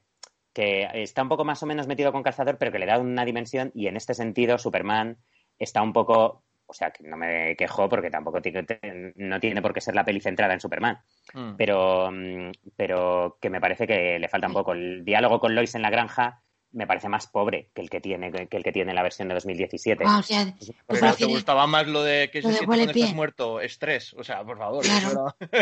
No, re- pero recortas, pero cuando dices, pero cuando dicen hay un momento que he vuelto, voy a hacer las cosas bien, tal, hay un par de momentos en los que me parece que es como, esto me mola, esto me mola, tal. Pero Ya, aquí, Claro, pero eso lo dice también. Aquí dice, me han dado una segunda oportunidad, voy a aprovecharla. O sea, en realidad me parece que está mucho mejor en este. Porque el- en la de Whedon hay un montón de, de diálogos que tiene Superman, lo que tú has dicho, ¿no? Me gusta estar vivo. eh, Y de repente se empieza a reír ahí con Cyborg en el suelo. Ostras, pues No la parte de la risa no me disgustó, ¿eh? Esa a mí parte, no me gustó fíjate, nada eso, tío. No sé, no sé. Es que. Supongo. A ver, es cuestión de, de, de, de, de- de gustos y Hombre, a de cada uno, ¿no? Pero en, Yo, un momento así un yo no veo a Superman de, de repente se empieza No, a descojonar. La, ¿sabes? la peli de 2017, el problema no es la risa de Superman ni eso. O sea, ese no es el problema. Tiene problemas mucho más gordos. La risa, Claro, bueno, claro, como dices tú, a algunos le la gustan, parte de Superman, a otros no, a mí no pero- me pareció tan, Claro. tan terrible, o sea, en la parte de Superman más allá del bigote. No me pareció tan terrible la parte que le tocaba. pero a ver, tú Pero- ves a Superman aquí y entra y ves un Superman épico. Da igual que vaya de azul a negro. Joder, que se va eh, Stephen Wolf, le va a meter un hachazo Uf, a Cyborg uf, y le pone... Llega se el le- momento ahí perfecto. coge- Sí, pero bueno, ese, es el único plano distinto, todos los demás son los mismos. O sea, Bueno, cuando le tío, esquiva es el estás- mismo, cuando le hace así la visión calorífica es el mismo. Sea, Pero tú estás viendo a un Superman épico y en la granja te está explicando por qué es así de frío, porque no se acuerda, Claro. está Claro. recordando. Que No, no, me- con, con la, la parte de frialdad me refiero a que, digo, en la, en la parte final, o sea, en la, en la historia final, Mm. lo que tienes es un tío que llega, da leches, apenas tiene ningún diálogo, mira los sitios, no te, o sea, a mí no me parece que brille particularmente. Aquí Bueno, el tema, en esta versión yo creo que el tema es que eh, está muy bien eh, equiparado, o sea, está muy bien todo, eh, no es solo Superman, ¿no? Eh, quizás en Joss Whedon eh, sacrificaron minutos de Cyborg y de Flash que eran muy necesarios para toda la trama de la película por meterle un poquito más a Superman, porque Superman... A Superman y a Batman, Super- estaban los Eso dos. es. Y O sea, entonces per- perdimos, perdimos todo, todo el background y todas las historias de Flash y de Cyborg, que son súper importantes. Al final, es que son, lo has dicho tú antes, ¿no, Francis? Ya no es solo que Cyborg sea el, el corazón de la película, sino Flash también. Entonces, son- sí, eh, es un- son una los pareja dos. ahí muy buena. es que Sí, sí, eh, Flash salva la situación en dos, do- en dos momentos, toda la película depende de Flash, ¿no? Entonces dices, Claro. eh, eh, no es solo Superman, no, Sí, no pero puede que ser. Superman apenas tiene una línea de diálogo. O sea, a mí me parece que en ese sentido, que yo noto que para ser un elemento que más o menos era importante para ellos resucitarle y tal, sí, me parece que pasa a segundo plano y sobre todo que como personaje me parece muy accesorio. Pero para qué, para qué lo necesita la liga. La, la liga lo necesita como, como, pues eso, como- es su munición pesada para acabar con un, con un enemigo que les supera en fuerza, ¿no? Entonces, De hecho, de ahí surge toda la trama. Estoy de hablando del narrador, estoy hablando desde el punto de- desde el punto meta. Desde el punto meta, el narrador ahí se despreocupa y lo utiliza para un, como una herramienta de la trama, pues como hizo Brian Singer con un montón de personajes de, de X-Men en la primera. O sea que no me quejo, pero que veo que la atención de Zack Snyder o el mimo de Zack Snyder hacia Superman, pues se ha ido disipando mucho. Ala, ya le he resucitado, me da igual, ni siquiera le, mm, ni le mantiene el traje, o sea, le utiliza ya como malo del futuro. Como que me noto cierta, pre- cierta despreocupación que me da cosa que vaya más. pero yo el traje, así, ¿eh? el traje, el traje puede tener justificación en ese momento. Así, Más o menos, Hombre, lo del traje se supone que si, es- si, se- si se acerca lo del super, al Superman Reborn con el traje negro, ¿no? Se supone que es un traje. Aquí yo lo, por lo que he entendido es que es el traje de la casta militar, que es negro para absorber Claro, más radiación solar, puede- ser más ahí poderoso, ¿no? sí eso puede- no te lo dicen en ningún momento. Es que Bueno, eso pero- necesitas Bueno, un Twitter, o sea, necesitas a, a Zack Snyder en Vero y si no, no te lo dicen. O sea, No, hombre, ese traje solo no tiene tiene una que función. coger y leer los artículos que publicamos en la fortaleza. Te lo contamos. A ver, Entonces, lo que dijo. no, pero a ver, no, escúchame, que ya hablo mucho. A ver, uy, lo que me queda. y así, no, pero a ver, te lo del traje negro le puedes coger justificación en ese momento, yo se lo compro. Después, no se lo compro. Donde, Cuando, cuando ¿Dónde se abre la camisa, momento de de la camisa camisa, no. ya no se lo compró. Yo en ese momento la única justificación que hay es que a Zack Snyder le, metía- le apetecía ponerlo. Es la única. Vale, Porque no pero- me vale. Lo que él dijo es, es porque se siente más cerca de su, de su herencia kryptoniana. Primero, en ningún momento se hace referencia a la función técnica del Black Suite, del auténtico traje negro, porque aquí no tiene nada que ver. O sea, aquí no, no- ni se le menciona esa Bueno, función. pues, Pero si tú quieres- ese que tú quieres Sí, pero, cómic, pero, pero, pero Zod no lo llevaba para. O sea, era una cuestión de colores. Zod lo llevaba negro. Eh, Llorel lo llevaba azul. El lo llevaba presidente del consejo. azul ¿eh? oscuro. Azul oscuro. el de Era azul oscuro. con esto amarillo. El, el presidente del consejo lo llevaba, lo llevaba morado con las manoplas verdes. Otra lo llevaba medio amarillento. O sea, era una cuestión de meros colores. pero bueno, Mm, que a ver, que estamos viendo, viendo una adaptación, que si tú quieres ver eh, un cómic, te coge la muerte de Superman Yo no quiero ver el cómic. muerte. No, yo ¿Eh? quería. No, no, no. Porque la muerte de Superman es el traje negro. Yo quería verle con el traje normal. Yo lo que quiero es que si me vas a hacer algún cambio, me lo digas. Porque, o sea, me, me- me lo justifiques. ¿Por qué de repente va y dice, paso del traje normal, me voy a coger este? No, no ha habido Bueno. una explicación convincente más allá de él a Zack le apetecía. pero tómatelo como una licencia. Ahí sí, yo ahí sí me lo tomo con licencia. Y luego está diciendo, Superman en toda la película, una vez que llega a la granja, te explica todo momento. Y luego dice, tengo que irme. Le ves llegar a la fortaleza. Le ves despegar. Le ves llegar a la mansión Wayne. Y entonces se nota que Alfred le dice, está en tal sitio. Y va allí. En cambio, en 2017, ¿qué pasa? Pues que te imaginas que habrá encontrado la forma de llegar allí. Ah, ah. Eso, eh, Pues eh, no quedaba medias, ¿eh? En la de 2017 te lo no quedaba medias ¿Te lo tampoco. imaginas? No, llega allí, ¡pum! Empieza a pegar eh, tortas. Muy bien. Y luego se echa, que al- se echa a reír con Cibor. ¡Ay! Para habernos matado. Casi. Es Sí, que, pero en esta ni pero- eso. O sea, en, en esta, no, ahí de repente tiene un momento de calla Batman, civiles, zas, juas. O sea que eso Eh, no como, sé. que le da, como que le dan una dimensión al personaje que aquí no tiene. esto O sea, va. aquí solamente, o sea, la- el otro hacía todo lo que ha hecho este. En 2017 hizo, ese Superman hizo todo lo que hizo este y alguna cosita más. Es simplemente eso. Ya, un pero poco más completo demás para un es que no es solo Supermanero. Superman, claro. Es que, y todo Y- lo demás. Y lo todo- del, lo del Pero que yo estaba hablando, sí, que no estaba haciendo Claro. una valoración global. Estaba diciendo, Claro. por lo que respecta a Superman, sí, sí, que evidentemente, que de cara al conjunto de la película, tal, pero que Cuando que tienes. es Pero la fortaleza de la soledad y yo eh, Sí, sí, sí. haciendo ese análisis desde este punto de vista, pues entonces sí que digo, se ha quedado un poco más corto. Mm. Porque Sí, yo entiendo que aquí sois la fortaleza de la soledad, eh, Superman, Supermaníacos a tope, pero esto es una película de la Liga de la Justicia. Claro, Entonces, sí, que Es sí, que es sí. una película coral. Pero yo tengo que hacer esa parte. O sea, yo esa parte la voy a hacer. Y no estoy no, diciendo pues, la, peli oye- es una, mi- la peli es una mierda porque Superman no sé qué. No, no, no he dicho eso. Mm. Lo he dicho, traje... Por lo que respecta a Superman, Superman se queda a medias. Pues no, mira, a mí queda me un poco parece más lo a medias que contrario. el otro. A mí Superman no me parece que se queda a medias porque me parece que evoluciona perfectamente desde Man of Steel hasta esta película. Claro. Es decir, en Man of Steel mata al general Zod y se, y se genera la polémica porque ha matado y Superman no mata.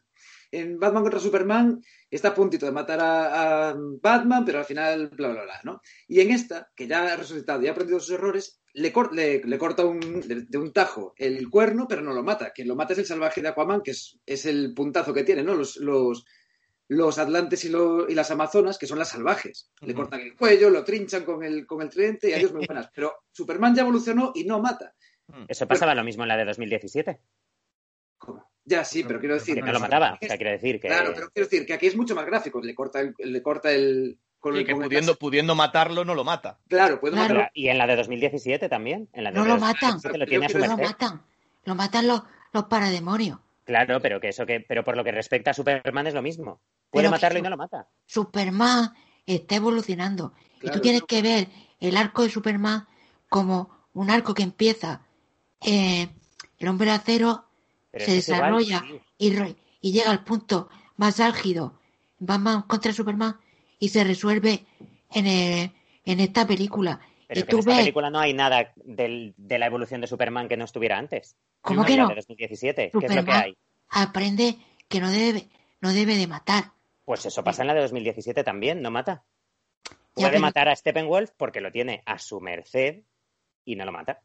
Sí, pero en 2017 duda de quién es y duda si seguir o no. Yo es que no me acuerdo, hace mucho que no la he visto. Lo Hombre, reconozco. me lo iba a ver antes. Marta le, dicho le mejor que dice- no. Marta le Mejor dice, que no. sí. Mar- Marta le dice, eh, no, yo estoy hablando de Batman v Superman. Sí, Ah, sí, vale, vale, vale, vale, Lo, vale, que, lo que dices de la evolución, sí, pero que lo que dices de la evolución, lo que decís de la evolución de Superman es algo que se aplica tanto a, a Justice League Zack Snyder como a Justice League 2017. Se, Sí, se Claro, pero yo me refiero que aquí es mucho más gráfico, porque él ya está cortándole de tajo el cuerno, por ejemplo. Y, y antes de todo esto, también decir que, aunque Superman no sea el eje visualmente de la película, porque solo sale en ese último tramo, ¿no? Antes está presente en todos los personajes. Y, por ejemplo, en el momento en el que desentierran el cadáver, que aquí se hace con más respeto, dicho sea de paso, Sí, sí, y están todos implicados, eh, Flash tiene el momento en el que dice, era mi héroe. Y además lo dice bien, de sentido. Joder, que antes era todo un despiporre. Aquí por lo menos hay un poco de sentimiento. Y Sí. están todos como un cortejo fúnebre llevando como si fuera, ¿cómo deciros? La Santa Compañía, yo, algo Sí. para Sí, casa. Pachu, pero eso es lo que decía antes, pero es lo que decía antes, que es muy importante, pero no como personaje, como complemento directo, como McGuffin. Sí, pero O sea, que sí, que no le estoy quitando importancia, pero que estoy diciendo Sí, que como personaje, que de cara a viaje, de cara a comportarse, de cara a moverse, a hacer, como elemento activo de la historia, en ese sentido, aquí tiene un elemento de, se tira media peli siendo un trofeo y la otra media peli cumpliendo una función activa meramente táctica. Claro, pero bueno, táctica. Tiene muy poquito de lo que es personaje. Eso es lo que sí, decía. pero- Que pero- tampoco me parece terrible, pero que me mola ver Claro. que en la de 2017, pues sí que hubo un mimo de ponerle ahí un par de escenitas, tal, vocecita y dialoguillo. Eso Y es una, algo que sí que una, una pregunta. que en Man of Steel, o sea, hablo ahora, antes de empezar con el tema final gordo y tal, que es el embarazo, que para mí es lo más gordo de la película, porque indica mucho de lo que podría haber pasado. Sí. Eh, el traje negro. Mm. Cuando está con. En Man of Steel, cuando está con Zod hablando, y es la primera vez que vemos el traje negro, y está rodeado de calaveras. ¿eso no es una visión del futuro de lo que va a pasar en el mundo porque eh, es No. culpable él y tal? No, ¿no? No. No lo sé, pero ten en cuenta que el Superman malo va vestido de Superman normal, por así decirlo. Sí. No, pero, pero pasa, o sea, cuando las Es que calaveras... realmente el, el traje negro no es que sea un Superman malo. O sea, no es que eh, No, hubo, un- hecho- hubo- pero hubo una época cuando se, cuando se empezó a hablar de lo del traje negro y tal, que mucha gente decía, es que yo no quiero ver un, una Superman con el traje negro porque no me gusta el Superman malo. Y son dos pero cosas que no tienen nada que la, ver. la serie de Supergirl que pusieron al, Claro. al A ver. Superman haciendo de malo con el traje negro. Es como, Pero no, es que hijos de puta, no en hagáis todo momento el Superman malo ha ido de, de azul.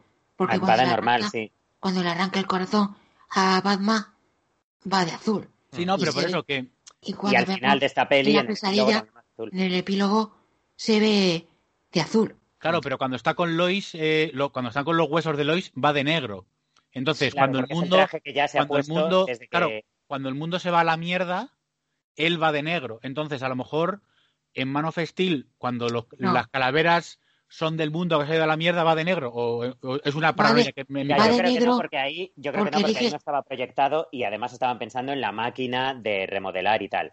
Ahora, tú pregúntale a Zack Snyder por Vero, te dirá, por supuesto estaba pensado desde el principio y el traje negro estaba ahí porque yo quería no. y tal, ver el apocalipsis futuro de tal. Eso no lo va a decir porque él sabe perfectamente No que el traje negro en el hombre de acero es porque esa calavera es si eh, Kal-El hubiera elegido a, en su lado kryptoniano Mm. antes de ser eh, elegir a la humanidad.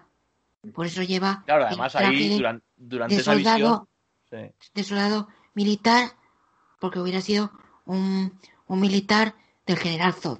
Mm. Y por eso lo lle- estoy Oye, leyendo Durante esa visión, Zod se lo está diciendo. Le dice Claro. que elija a su lado kryptoniano y sobre los cadáveres de toda la humanidad, pues volverán a erigir Krypton, ¿no? Es, es- es- Eh, está más enfocado a eso. Podríamos estoy, haber estoy leyendo una noticia exclusiva que acaban de sacar que dice Zack Snyder que el traje negro, que no lo ha puesto porque él ha querido, ha sido porque Hot Toys lo ha dicho, así compramos nosotros más putas figuras, cabrones. lo han hecho por eso, no por otra cosa. Oye, y, y lo del traje negro, ahora recordando que, que la experiencia de Superman con el traje negro era de un- una visión que tuvo con el general Zod, donde estaba pisoteando calaveras. ¿En qué momento recién resucitado, cuando se supone que quieres abrazar tu nueva oportunidad, de repente dices, me voy a poner el traje de las calaveras? Me voy a poner el traje negro que llevaba en la visión de las Pero porque calaveras. yo creo que ahí, ahí en ese momento él, él todavía tiene los recuerdos totales de lo que, de quién es, de lo que es. Bueno, está, sí. está empezando a recordar, ¿no? Ahí Quizás, A ver, o sea, ahí ya ha hablado con Lois, ya se acordaba de que estaba en casa, de que estaban a punto, de que iban a casarse o de qué tal. Se acuerda de lo que tonto no es, ¿eh? Tonto no es. Pero no es Sí, el, sí. pero no es Y ya ha dicho, tengo una segunda oportunidad, voy a hacer las cosas Pero- bien, no sé qué, no sé cuántos. pero no es el Voy a por mismo. un traje y voy a coger el de las Pero, calaveras. pero es que no, no es el mismo traje de las calaveras. Yo creo que recordar que tenía la S no era igual. La S, bueno, o sea, Es- era es- el mismo, era, era la versión Man of Steel de Sí. lo mismo. El traje era con O sea, el. la S no era el igual, pero porque era el traje, de- el traje azul tampoco era igual. Claro. Yo lo veo más en plan de voy a la puta guerra y me pongo este traje Sí. que es para ir a la guerra. y ya Yo está, creo ¿sabes? que sí. el problema no es que eso, el ahí. problema es. Claro, o sea, para pelear me parece una idea estupendísima porque así lo vemos. Mm. Si a mí lo que me chirría, aunque luego me lo intenten vender porque en el futuro sigue con él, pero a mí lo que me chirría es cuando abre el pecho. Claro. Ahí. Ahí Sácame, ya debería. sácame esta S, me cago en la puta. Yo, aún- sí. yo aún así habría utilizado el traje negro sin capa para cuando él resucita, en plan que se lo ponen Sí. al cadáver. Y al en, en Batman y Superman, que se lo pongan al general Sod. Al general Sod le ponen el traje negro de resurrección, resucita medio rompiéndolo. Y entonces ya aparece un Doomsday con pantalones, que quedaría como más lógico, y aquí directamente le resucitan con el traje negro puesto. Tal, tal, no sé qué, eh, la movida, secuencia, todo con el traje negro, y entonces luego ya va a Smallville, se pone la camisa y ya se pone el traje normal. Pero es que el- Yo creo que eso es lo que plano- habría sido. El plano con el sol, con la capa ondeando, Sí, sí, increíble. sí. Eso era necesario, sí. es una Claro. foto Sí. de, de ¿Ves? Pero perfil ahí, de la ahí, ahí, sí, pero mola más con el traje, con el traje normal habría molado más.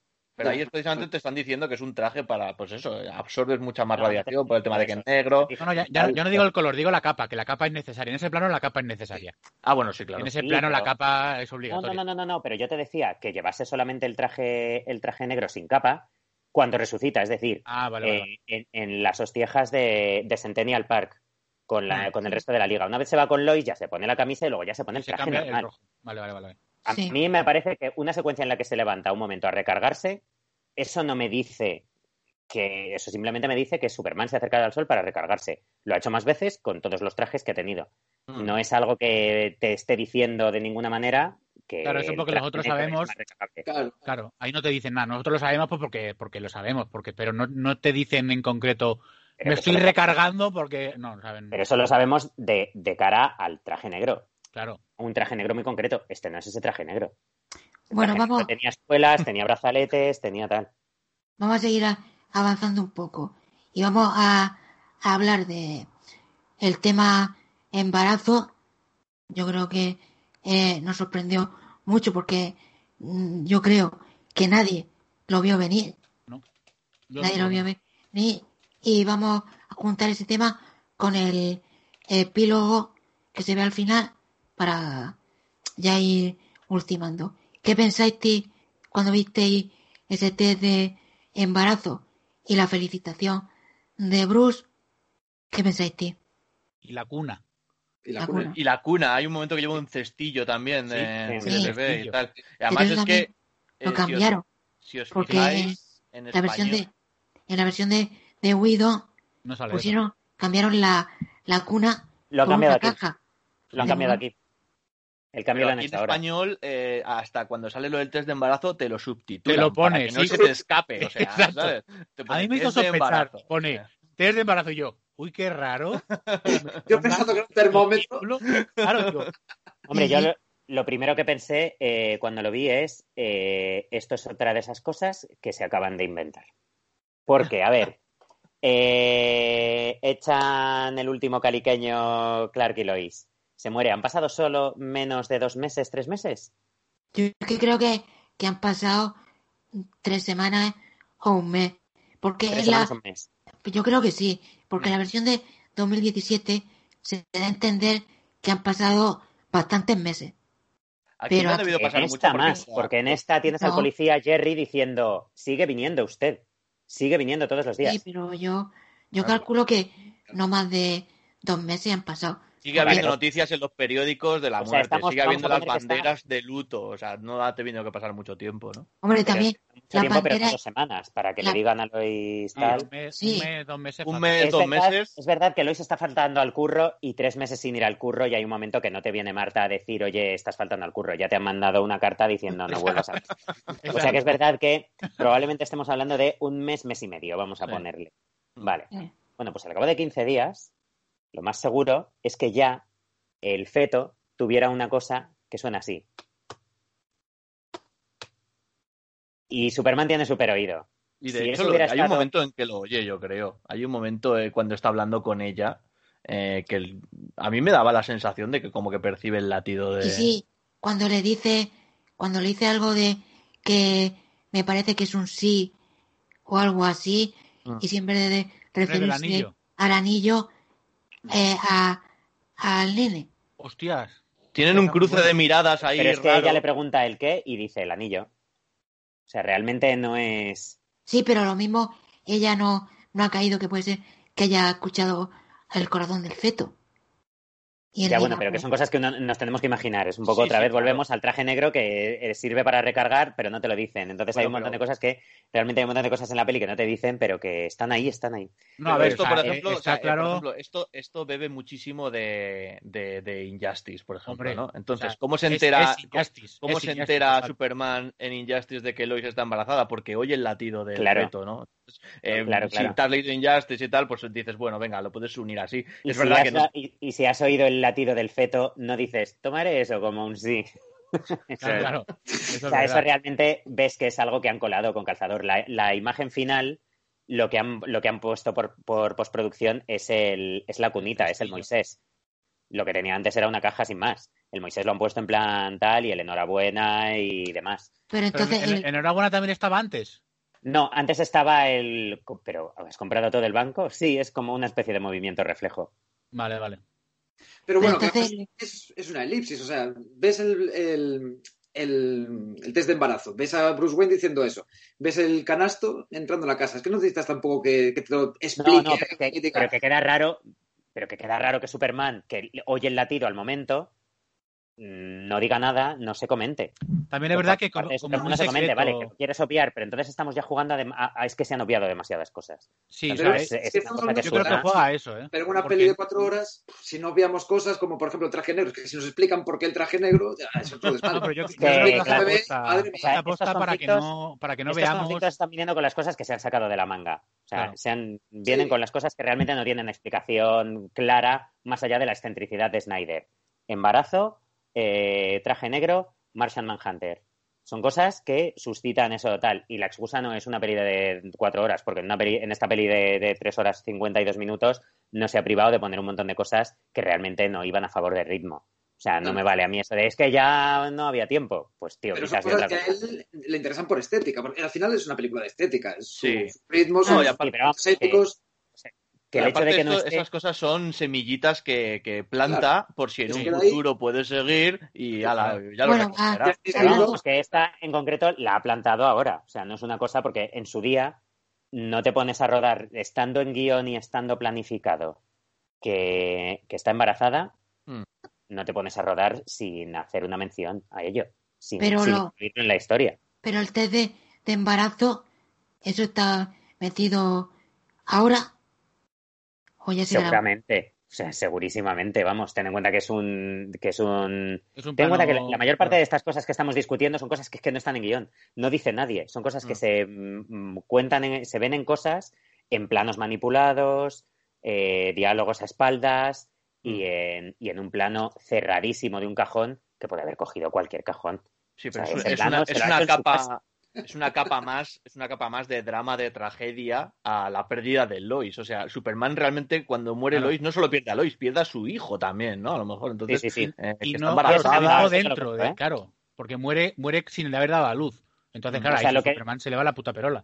Eso Claro, compro, eso. Lo que no compraría es que fuera el hijo de Bruce, que es que a este le está empezando a molar y está empezando a hablar mucho Ah, bueno, sí, sí. del idilio sí. de, Bruce y Lois y no sé qué. Nah, Entonces yo eso no lo creo. He, he Bru- terminado Bruce que- y, Wonder Woman sí se hacen ojitos y se nota Sí, muchísimo. Sí, Sí, sí. Pero, pero bien. Pero no hasta el nivel de haberla dejado preñada, o sea, eso está claro. O sea, han tenido ahí unos toquecillos, hay, hay cierta tensión, pero ya está, no, no, no, no va más. No, no, digo Bru- Bruce y Wonder Woman, perdón, Bruce y Wonder Woman. Sí, sí, sí, por Sí. eso digo, Bruce. sí, sí, sí. Y bueno, eh, ya para ir acabando, el epílogo, ¿qué os parece todo el rollo de la eh, pesadilla y el futuro que se presenta? Que ver más. Y eso, si significa algo para el futuro del Snyderverse, o al final va a quedar todo en agua de borraje. Se va a hacer, se va a hacer, yo creo que se va a hacer. Eso está que Snyder diciéndonos, por favor, dad el coñazo hasta cansaros, Sí. porque va a ocurrir. O sea, si dais el coñazo, esto va Porque a pasar. en, la, Y- en las últimas declaraciones él ha dicho que tampoco pensaba eh, que esto fuera a salir a la luz. Claro, Y si ha salido esto, ¿por qué no puede seguir? Vale, ahora os hago una pregunta ya a vosotros y a la gente que nos esté viendo y escuchando. Porque es muy, muy, muy, muy probable que si se hace, que yo, por desgracia, hoy por hoy no lo veo, ojalá, ¿eh? Yo soy el primero que está deseando, pero hoy por hoy no lo veo. Si se hace, sabéis que no va a ser ni con Henry Cavill, ni con Ben Affleck, ni con estos actores.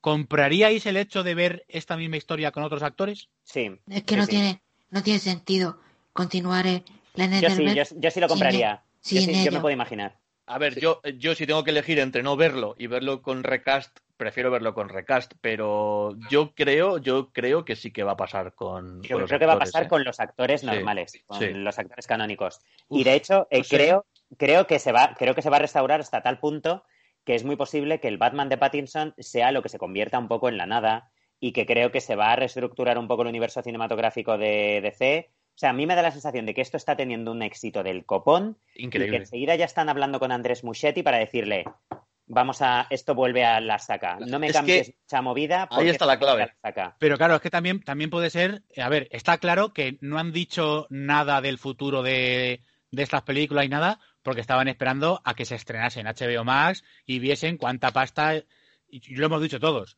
Todo si estaba en mucho dinero- a la espera de qué pasara Claro, aquí. si gana mucho dinero, está claro que algo van a hacer. Pero también os digo, ahora está muy de moda hacer cosas eh, en animación. Ojo, que en animación pueden usar a un Henry Cavill y no usarle a él y decir, pues venga, estamos usando un Henry Cavill. Sí, Yo creo que lo van a hacer de verdad. Lo van a hacer al estilo Snyder. su voz. Bueno, Yo pero, creo que lo- ya, pero es mucho más barato decirle, Henry, te compro la voz y te compro la imagen a te compro a ti entero. Hombre, y más barato es hacerlo como en Shazam. Bueno, calla, calla, calla, por Dios. Oye, ¿habéis visto el plano que ha hecho un fulano que por postproducción ha integrado la cara del Henry Cavill real? Eh, Sí. Que queda bastante bien. Bueno, pero, Sí. es que ese- o sea, eh, eh, pero el cuerpo es la mitad de Henry Cavill. O sea, que tú Sí, ves el- claro. queda un poco raro. Yo lo he visto y queda un poco raro. Sí, el problema, que el creer problema es eh, agenda. Agenda. ¿Vosotros pongo a ver creéis- a Henry Cavill o a, Vosot- o a Ben Affleck, que, que le va a volver, es posible que por espero que no, pero es posible que caiga en alguna otra cosa. ¿Vosotros, ¿Cuándo? ¿Vosotros no, vosotros no creéis que la, la, la película de la Zack Snyder Justice League también nos ha presentado esa futura película de Batman vs. Deathstroke? Con esa escena, Sí, la sí, del- sí, yo creo que el tío ha querido ir a por todas. Claro, O sea, sí, el sí, tío ha sí. querido restaurarlo a muerte. En Claro. plan, Además es que ahí Ha dicho, vais a cagar, cabrones. Regraban el final y la voz de, de este, del Lex Luthor, para quitarlo de crear una Liga de la Injusticia y Eso crear. No, la no, no, no, no. En este caso esta era la parte original, ¿eh? Lo que hemos visto de Snyder era la original. Llamaron a, Is- a Jesse Eisenberg para inventárselo de la Legión del Mal. Mm. Ah, Pero la original era esta, porque se supone que iba a continuar en la peli de Batman de Ben Affleck. Que era de Deathstroke intentando ir a por Bruce Wayne. Claro. Entonces esto era el, era el, el, el easter egg para el siguiente. Era el Es que, es que aquí nos ha dejado con nos ha dejado con la puerta abierta esa película de, de, de Ben Affleck de Batman vs Deathstroke y de la continuación de esta Liga de la Justicia Mundo de Pesadilla como lo queramos llamar. O sea, ha ido a por todas, en plan de venga, Mm. eh, yo, yo lo dejo aquí y ya veremos qué pasa, ¿no? Es Pero que lo dejo ahí, eh, es como, no, es que quería enseñároslo, pero sé que nunca se hará. Es que tenía en mente, tiene un plan como de malo de James Bond, de tal. Los guiones están Estoy escritos en ya ello, y están entregados a HBO, lo ¿eh? sabéis. Pero Además, vosotros, eh, HBO va a entrar ahí. Fijo. pero vosotros creéis que puede haber un Snyderverse en HBO, Sí. porque aparte, aparte que HBO no le va a dar 300 millones a Snyder para decir, toma, ¿sabes que no. qué? No, pero le puede dar el presupuesto de una temporada de Juego de Tronos. Claro, y ya está. Si con una, si con una temporada. Claro, si puede hacer. Vale, pues puedo trabajar con esto. Pero puede hacer Juego de Tronos o puede hacer Netflix, puede, puede hacer. ¿Cuánto? WandaVision, WandaVision ha costado 200 millones de dólares. O sea, y tampoco dices tú dónde está ese dónde está ese dinero, porque 200 millones de dólares para WandaVision, madre mía. Que hay cuatro o cinco actores así y tal, sí, pero, pero claro. Yo creo que aquí sí que. También es verdad que estamos hablando de actores diferentes. O sea, ya el Leto no sé cómo le sentaría. A ver, que yo creo que sí, porque le mola y tal, pero. Es que está, yo creo que tenemos una idea. Eh, errónea de lo que es una serie o una película. Es como, pues que un actor ha hecho una serie eh, y no, no, se va a poner ahora a hacer una película, o al revés. Ha hecho una película, estamos... a hacer una serie. Es que no es una serie. Es, una que estamos en, un estamos en un momento ahora mismo en el que el cine, cuidado, o sea, ahora mismo... No, no, la, las series es primera línea. Michael, Douglas, Michael Douglas tiene una serie, Alan Arkin tiene una ahora serie. Mismo el streaming ahora lo petas es, y tienes una serie. Sí, sí, no, no, y, y, que es lo más fácil. Robert De Niro ahora mismo no está en el candelero porque no trabaja en televisión. Claro, claro. O sea, la gente que no se ha quedado, que se ha quedado con esa idea de la televisión es, es baja categoría, Correcto. se queda fuera. Se Hoy en día, el equivalente clásico del cine, y eso lo saben, y Henry Cavill ahí está haciendo su Witcher. Hombre, y, y la serie demás. que va a hacer de. Exacto, sí, sí, está bueno, pero y mira, y mira los propios Oscar este año, ha sido pero, un puto. O sea, Westworld. La, la, Westworld el, el, 90% de las películas no se han estrenado en cine, de, de los Oscars este año, o sea. Westworld tienes ahí a Tony Hopkins en una, en una serie, ¿sabes? Y en general, o sea, Edward James Olmos eh, que fue el primero en decir, venga, me pasa una serie. Y que este año, eh, con todo lo que se viene de Marvel y con todo lo que se viene de Star Wars para la plataforma de streaming de Disney Plus, es que. O HBO que no lo. Claro.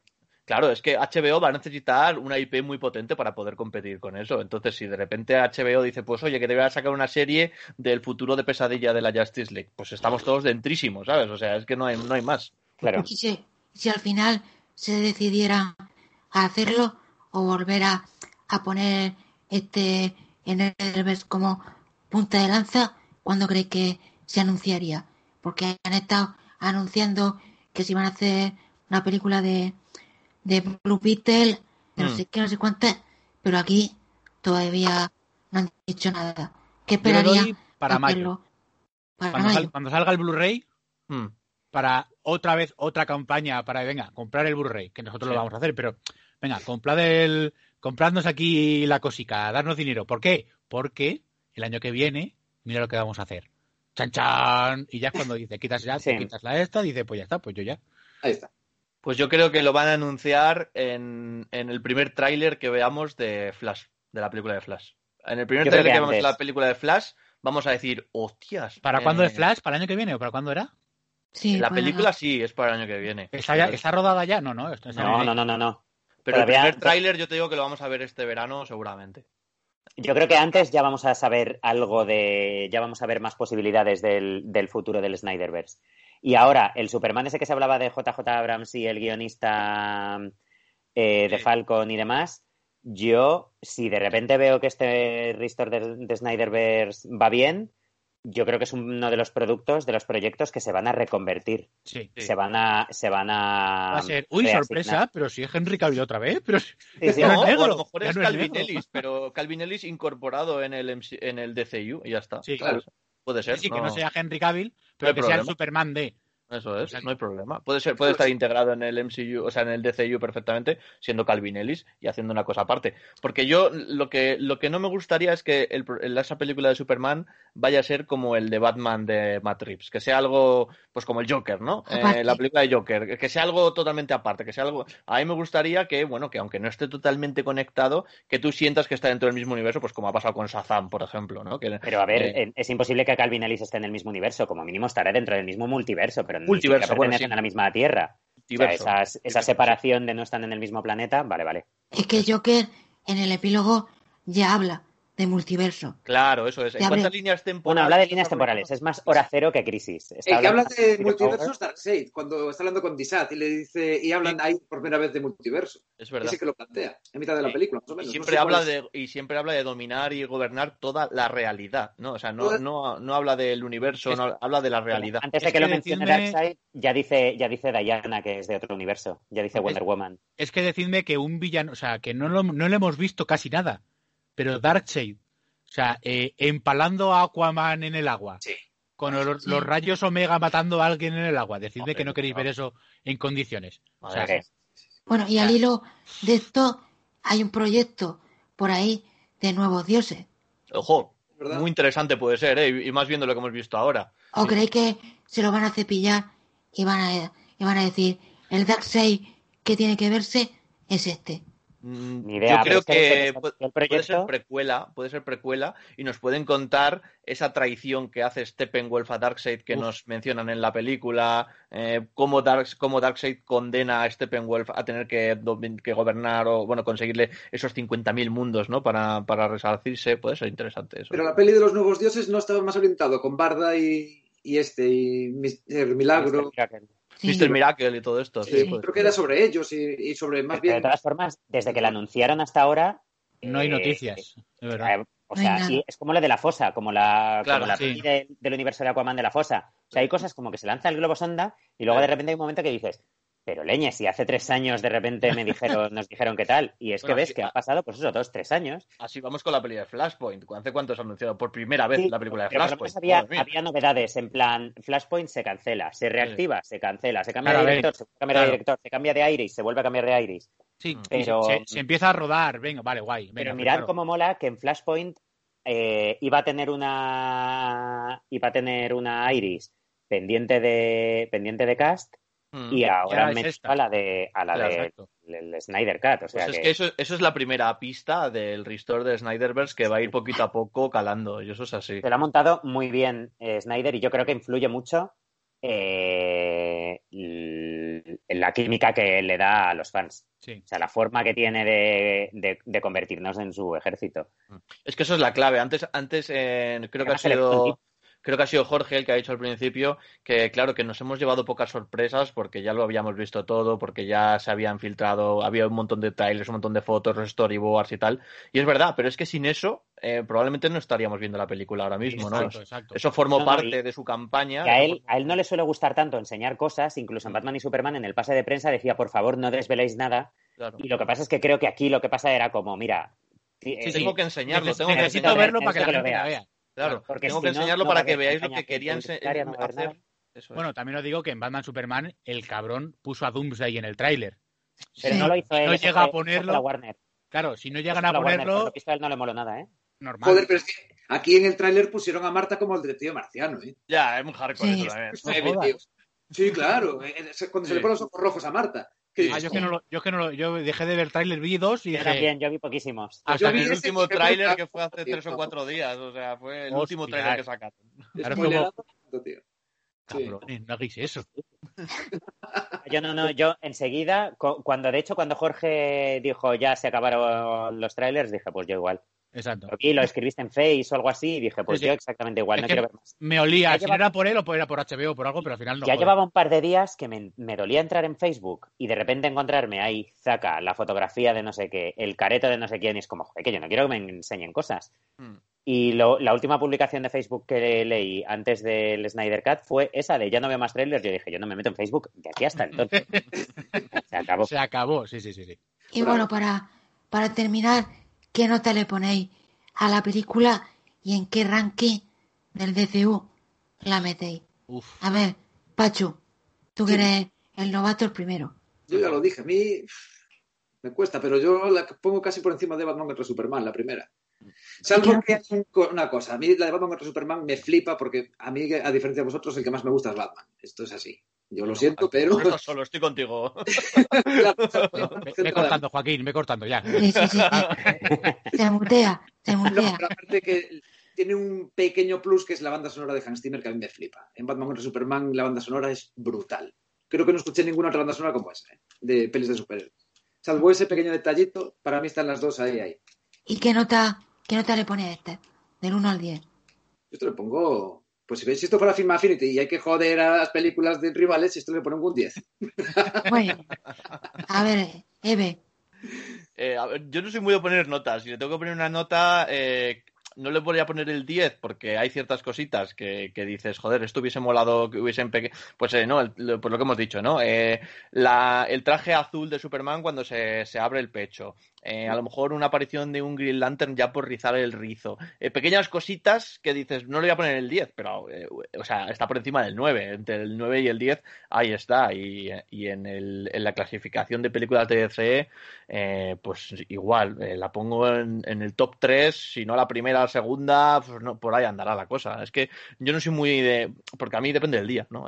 Con, yo que soy muy fan de Star Wars y, y, lo primero siempre que te preguntan es, ¿y cuál es tu favorita? Pues depende del día, ¿sabes? Entonces, está en el top 3, es un peliculón, está por encima del 9, es un sobresaliente, yo creo que ha cumplido todas las expectativas que teníamos y más, y, y es, una, es una auténtica maravilla, y la prueba es la reacción de la gente. La reacción de la gente en redes sociales está siendo increíble. O sea, increíble hasta el punto de que yo estoy mucho en, en grupos de Facebook de, de, DC, ¿no? Y tal y cual. Y la gente está en plan de que pagáis por ella. Cuando la gente se mete a, a pedir un link de descarga, el, van a por él en Sí, plan de sí. no, que no, de descarga no, pagad por ella, porque esto hay que apoyarlo, porque esto tal, no Hay, es. hay un mes gratis en HBO, chiquillo. Claro. hay un mes gratis. Te regalan una suscripción con el pan bimbo. Nosotros lo Claro, dijimos en nuestro podcast el otro día. ¿sabes? O sea, te compras un este de pan bimbo y te regalan una, una suscripción al HBO. O sea, lo tienes muy fácil, ¿no? Para verlo legal. Entonces, y, y la gran muestra es esa y que, y que a todos nos ha dejado con ganas de más. Cuando alguien te deja con ganas de más, es que esto es una maravilla. Así que eh, ahí se queda. Eh, por encima del 9. Por encima del Y 9. no solo eso, ¿eh?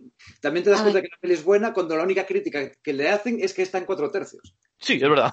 Es que solo critican eso y te dan la matraca, que cuatro tercios Yo no tengo, entienden una peli. yo, yo tengo un colega que, que nos, no- o sea, lo hacemos de coña, ¿no? O sea, él me lo dice muy de coña, pero ya eh, nos hemos quedado con la coña estos dos o tres días y dice que, que él se quedó traumatizado porque cuando Lois va a comprar café, se compra dos cafés y le, y le cuestan 10 euros. Y dice, ¿cómo van a costar dos cafés 10 euros? ¿Sabes?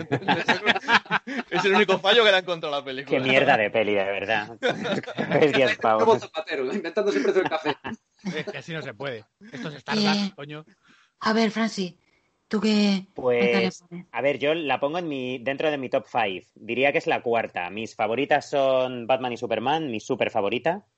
Eh, Man of Steel, pero que son casi casi como execuo, ¿vale? Y, y creo que tengo que reconocer que más que esta me gustó Aquaman, porque Aquaman me parece que llega a un nivel de emoción muy brutal con, un- con nada, con muy poquito, eh, con menos herramientas y que compite incluso con esto teniendo solamente un personaje tal, me parece que hace una movida súper rica y esta me parece que está bien, pero bueno, le ve- veo problemas, tanto a esta como a la de 2017, ninguna de las dos me parece una versión redonda, entonces me mola, pero es que Man of Steel y Batman y Superman me parecieron versiones completas e íntegras, muy redondas. Aquaman me pareció una versión propia muy redonda. Y en el fondo, con estas dos, pues estamos hablando de dos productos que vienen adulterados de alguna manera. Una viene con una duración que no habría tenido jamás en cines y tal. Entonces, con ambas me quedo, con las dos ligadas de la, de la justicia, me quedo con la sensación de cómo sería la peli de verdad. Con esta me quedo con la sensación de cómo sería la peli de verdad. Porque ya directamente lo que nos han hecho es una especie de enorme regalo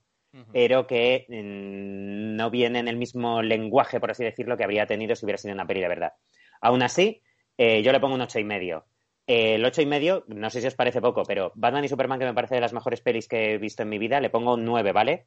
Porque Sí. el 10 para mí es que me da como una especie Exacto. de... O sea, el 10 se lo pongo al planeta de los simios, de Franklin Schaffner de, de los 60, por ejemplo.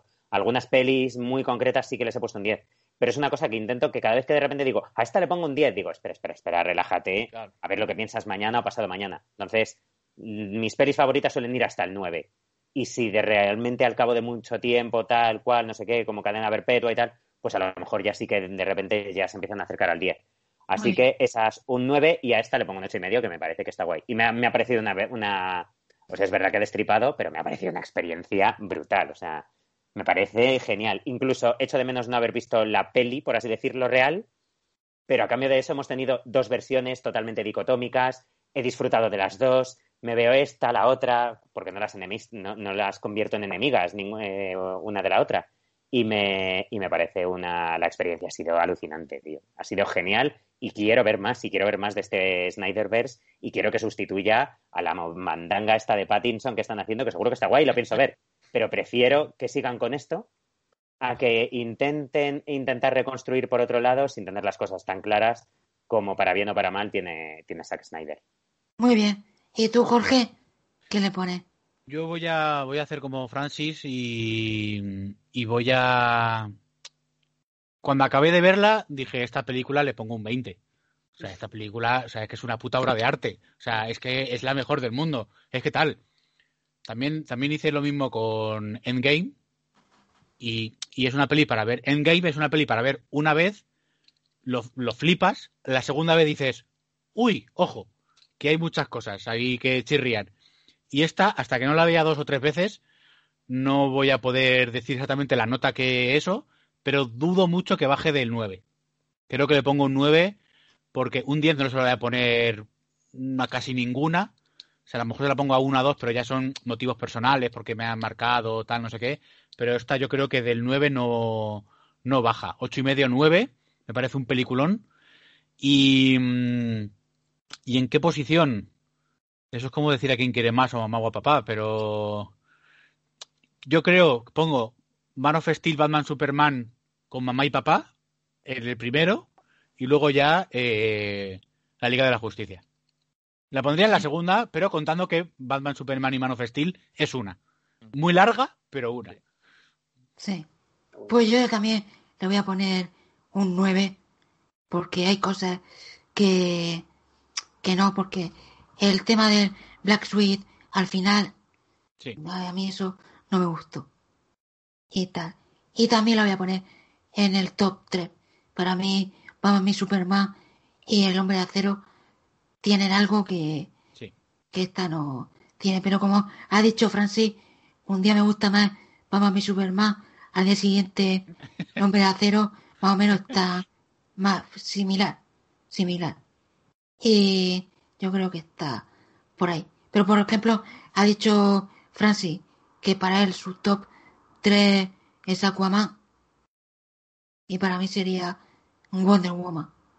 La primera. Ah, sí, no sé. Muy bien. A mí es que el malo de Wonder Woman me dejó un poco frío. A mí se me había olvidado Wonder Woman, fíjate, pero sí, también está muy bien. El Pero me malo de gusta, Wonder más, Woman. me gusta más Aquaman. Es que Aquaman me parece una peli. Sé, tan, Es que tan- además a ratos tan absurda, es que es muy absurda a ratos y le queda bien. O sea, es como que. tienes a Patrick Wilson, que es que ya está. Es que con eso ya está. Sí, sí, sí.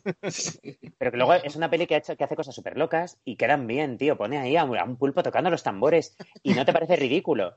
Entonces hay cosas como que mete las cosas ridículas y tú tienes una sensación épica que es como, ¿cómo lo está consiguiendo? Me está timando esta peli, pero claro, es que James Wan eh, sabe agarrarte y manipularte.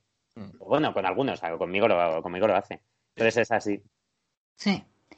Y bueno, yo creo que hasta aquí hemos exprimido bastante el podcast. Creo que ha quedado claro lo que pensamos y todo. Hemos echado de menos a Iskander, que tenía mucho que decir, pero la tecnología es lo que tiene. Hay que pagar la wifi y no robarla del vecino. Pero bueno, que pronto subirá él una opinión personal a nuestro canal de YouTube, que sí tenemos canal de YouTube y lo subiremos a redes su opinión, así que sabréis lo que opina. Y a, muchas gracias a todos, sobre todo a los invitados de hoy, Pachu. Gracias por venir. Un placer, ¿eh? De verdad. Un placer haberos conocido y charlar un ratillo. Fue genial. Nos seguimos viendo por Twitter. Eh, Eve, un placer, tío. El Como placer siempre. es mío, el placer es mío. Muchísimas gracias. Ha estado súper bien, me lo he pasado genial. Nos vemos hasta la próxima. Francis, Muchas gracias, abrazo, tío. tío. Ha estado chachi. Ya sabes. Yo aquí con vosotros Sí, sí. siempre estoy chachi. eso Otro día interrumpo menos. Las próximas veces interrumpiré menos. Os lo prometo, que ya sé que Tranquilo, Pon a alguien sí. a que me, pon a, alguien a que me dé el toque y listo. En la edición te muteo. Los minutos Ah, musicales Había un a- par de veces que yo estaba hablando y tú no decías ni que sí ni que no y digo, este, este me ha quitado el audio. Sí, sí, cua- Muchas veces, de las veces que hables tú, voy a meter la banda sonora. Para que la gente vaya imaginando. No te preocupes. Jorge, tío, Hacho, un Un placer, placer, un como placer. siempre. Y nada, recordad que la caja madre viene. Tin, tin, tin, tin, tin, tin. Sí. Para final de, de mayo, creemos que saldrán las ediciones domésticas. Aquí ya ha dicho la, la productora que van a salir por lo menos un par de ediciones. Una de ellas 4K Ay, Steelbook. Ay, ay, ay. Así que ir mirando a Amazon, Fnac o vuestra tienda favorita para ir haciendo el preorden. Y nada, nos volveremos a encontrar pronto. Algo estoy barajando de, de montar algún tipo podcast para analizar la, la trilogía de Snyder o algo así, que puede estar chachi, como diría Fran. Francis. Y... Oye, yo mañana te secuestro ¿eh? para, para nuestro canal, Joaquín, así que... Yo me dejo, me dejo secuestrar. y nada, eh, muchas gracias por haber aguantado casi dos horas de podcast y los problemas técnicos que hemos tenido. Y ya sabéis, recordar que en nuestro mundo no es una S, sino que significa esperanza. Nos vemos pronto. Un abrazo. Adiós. Chao.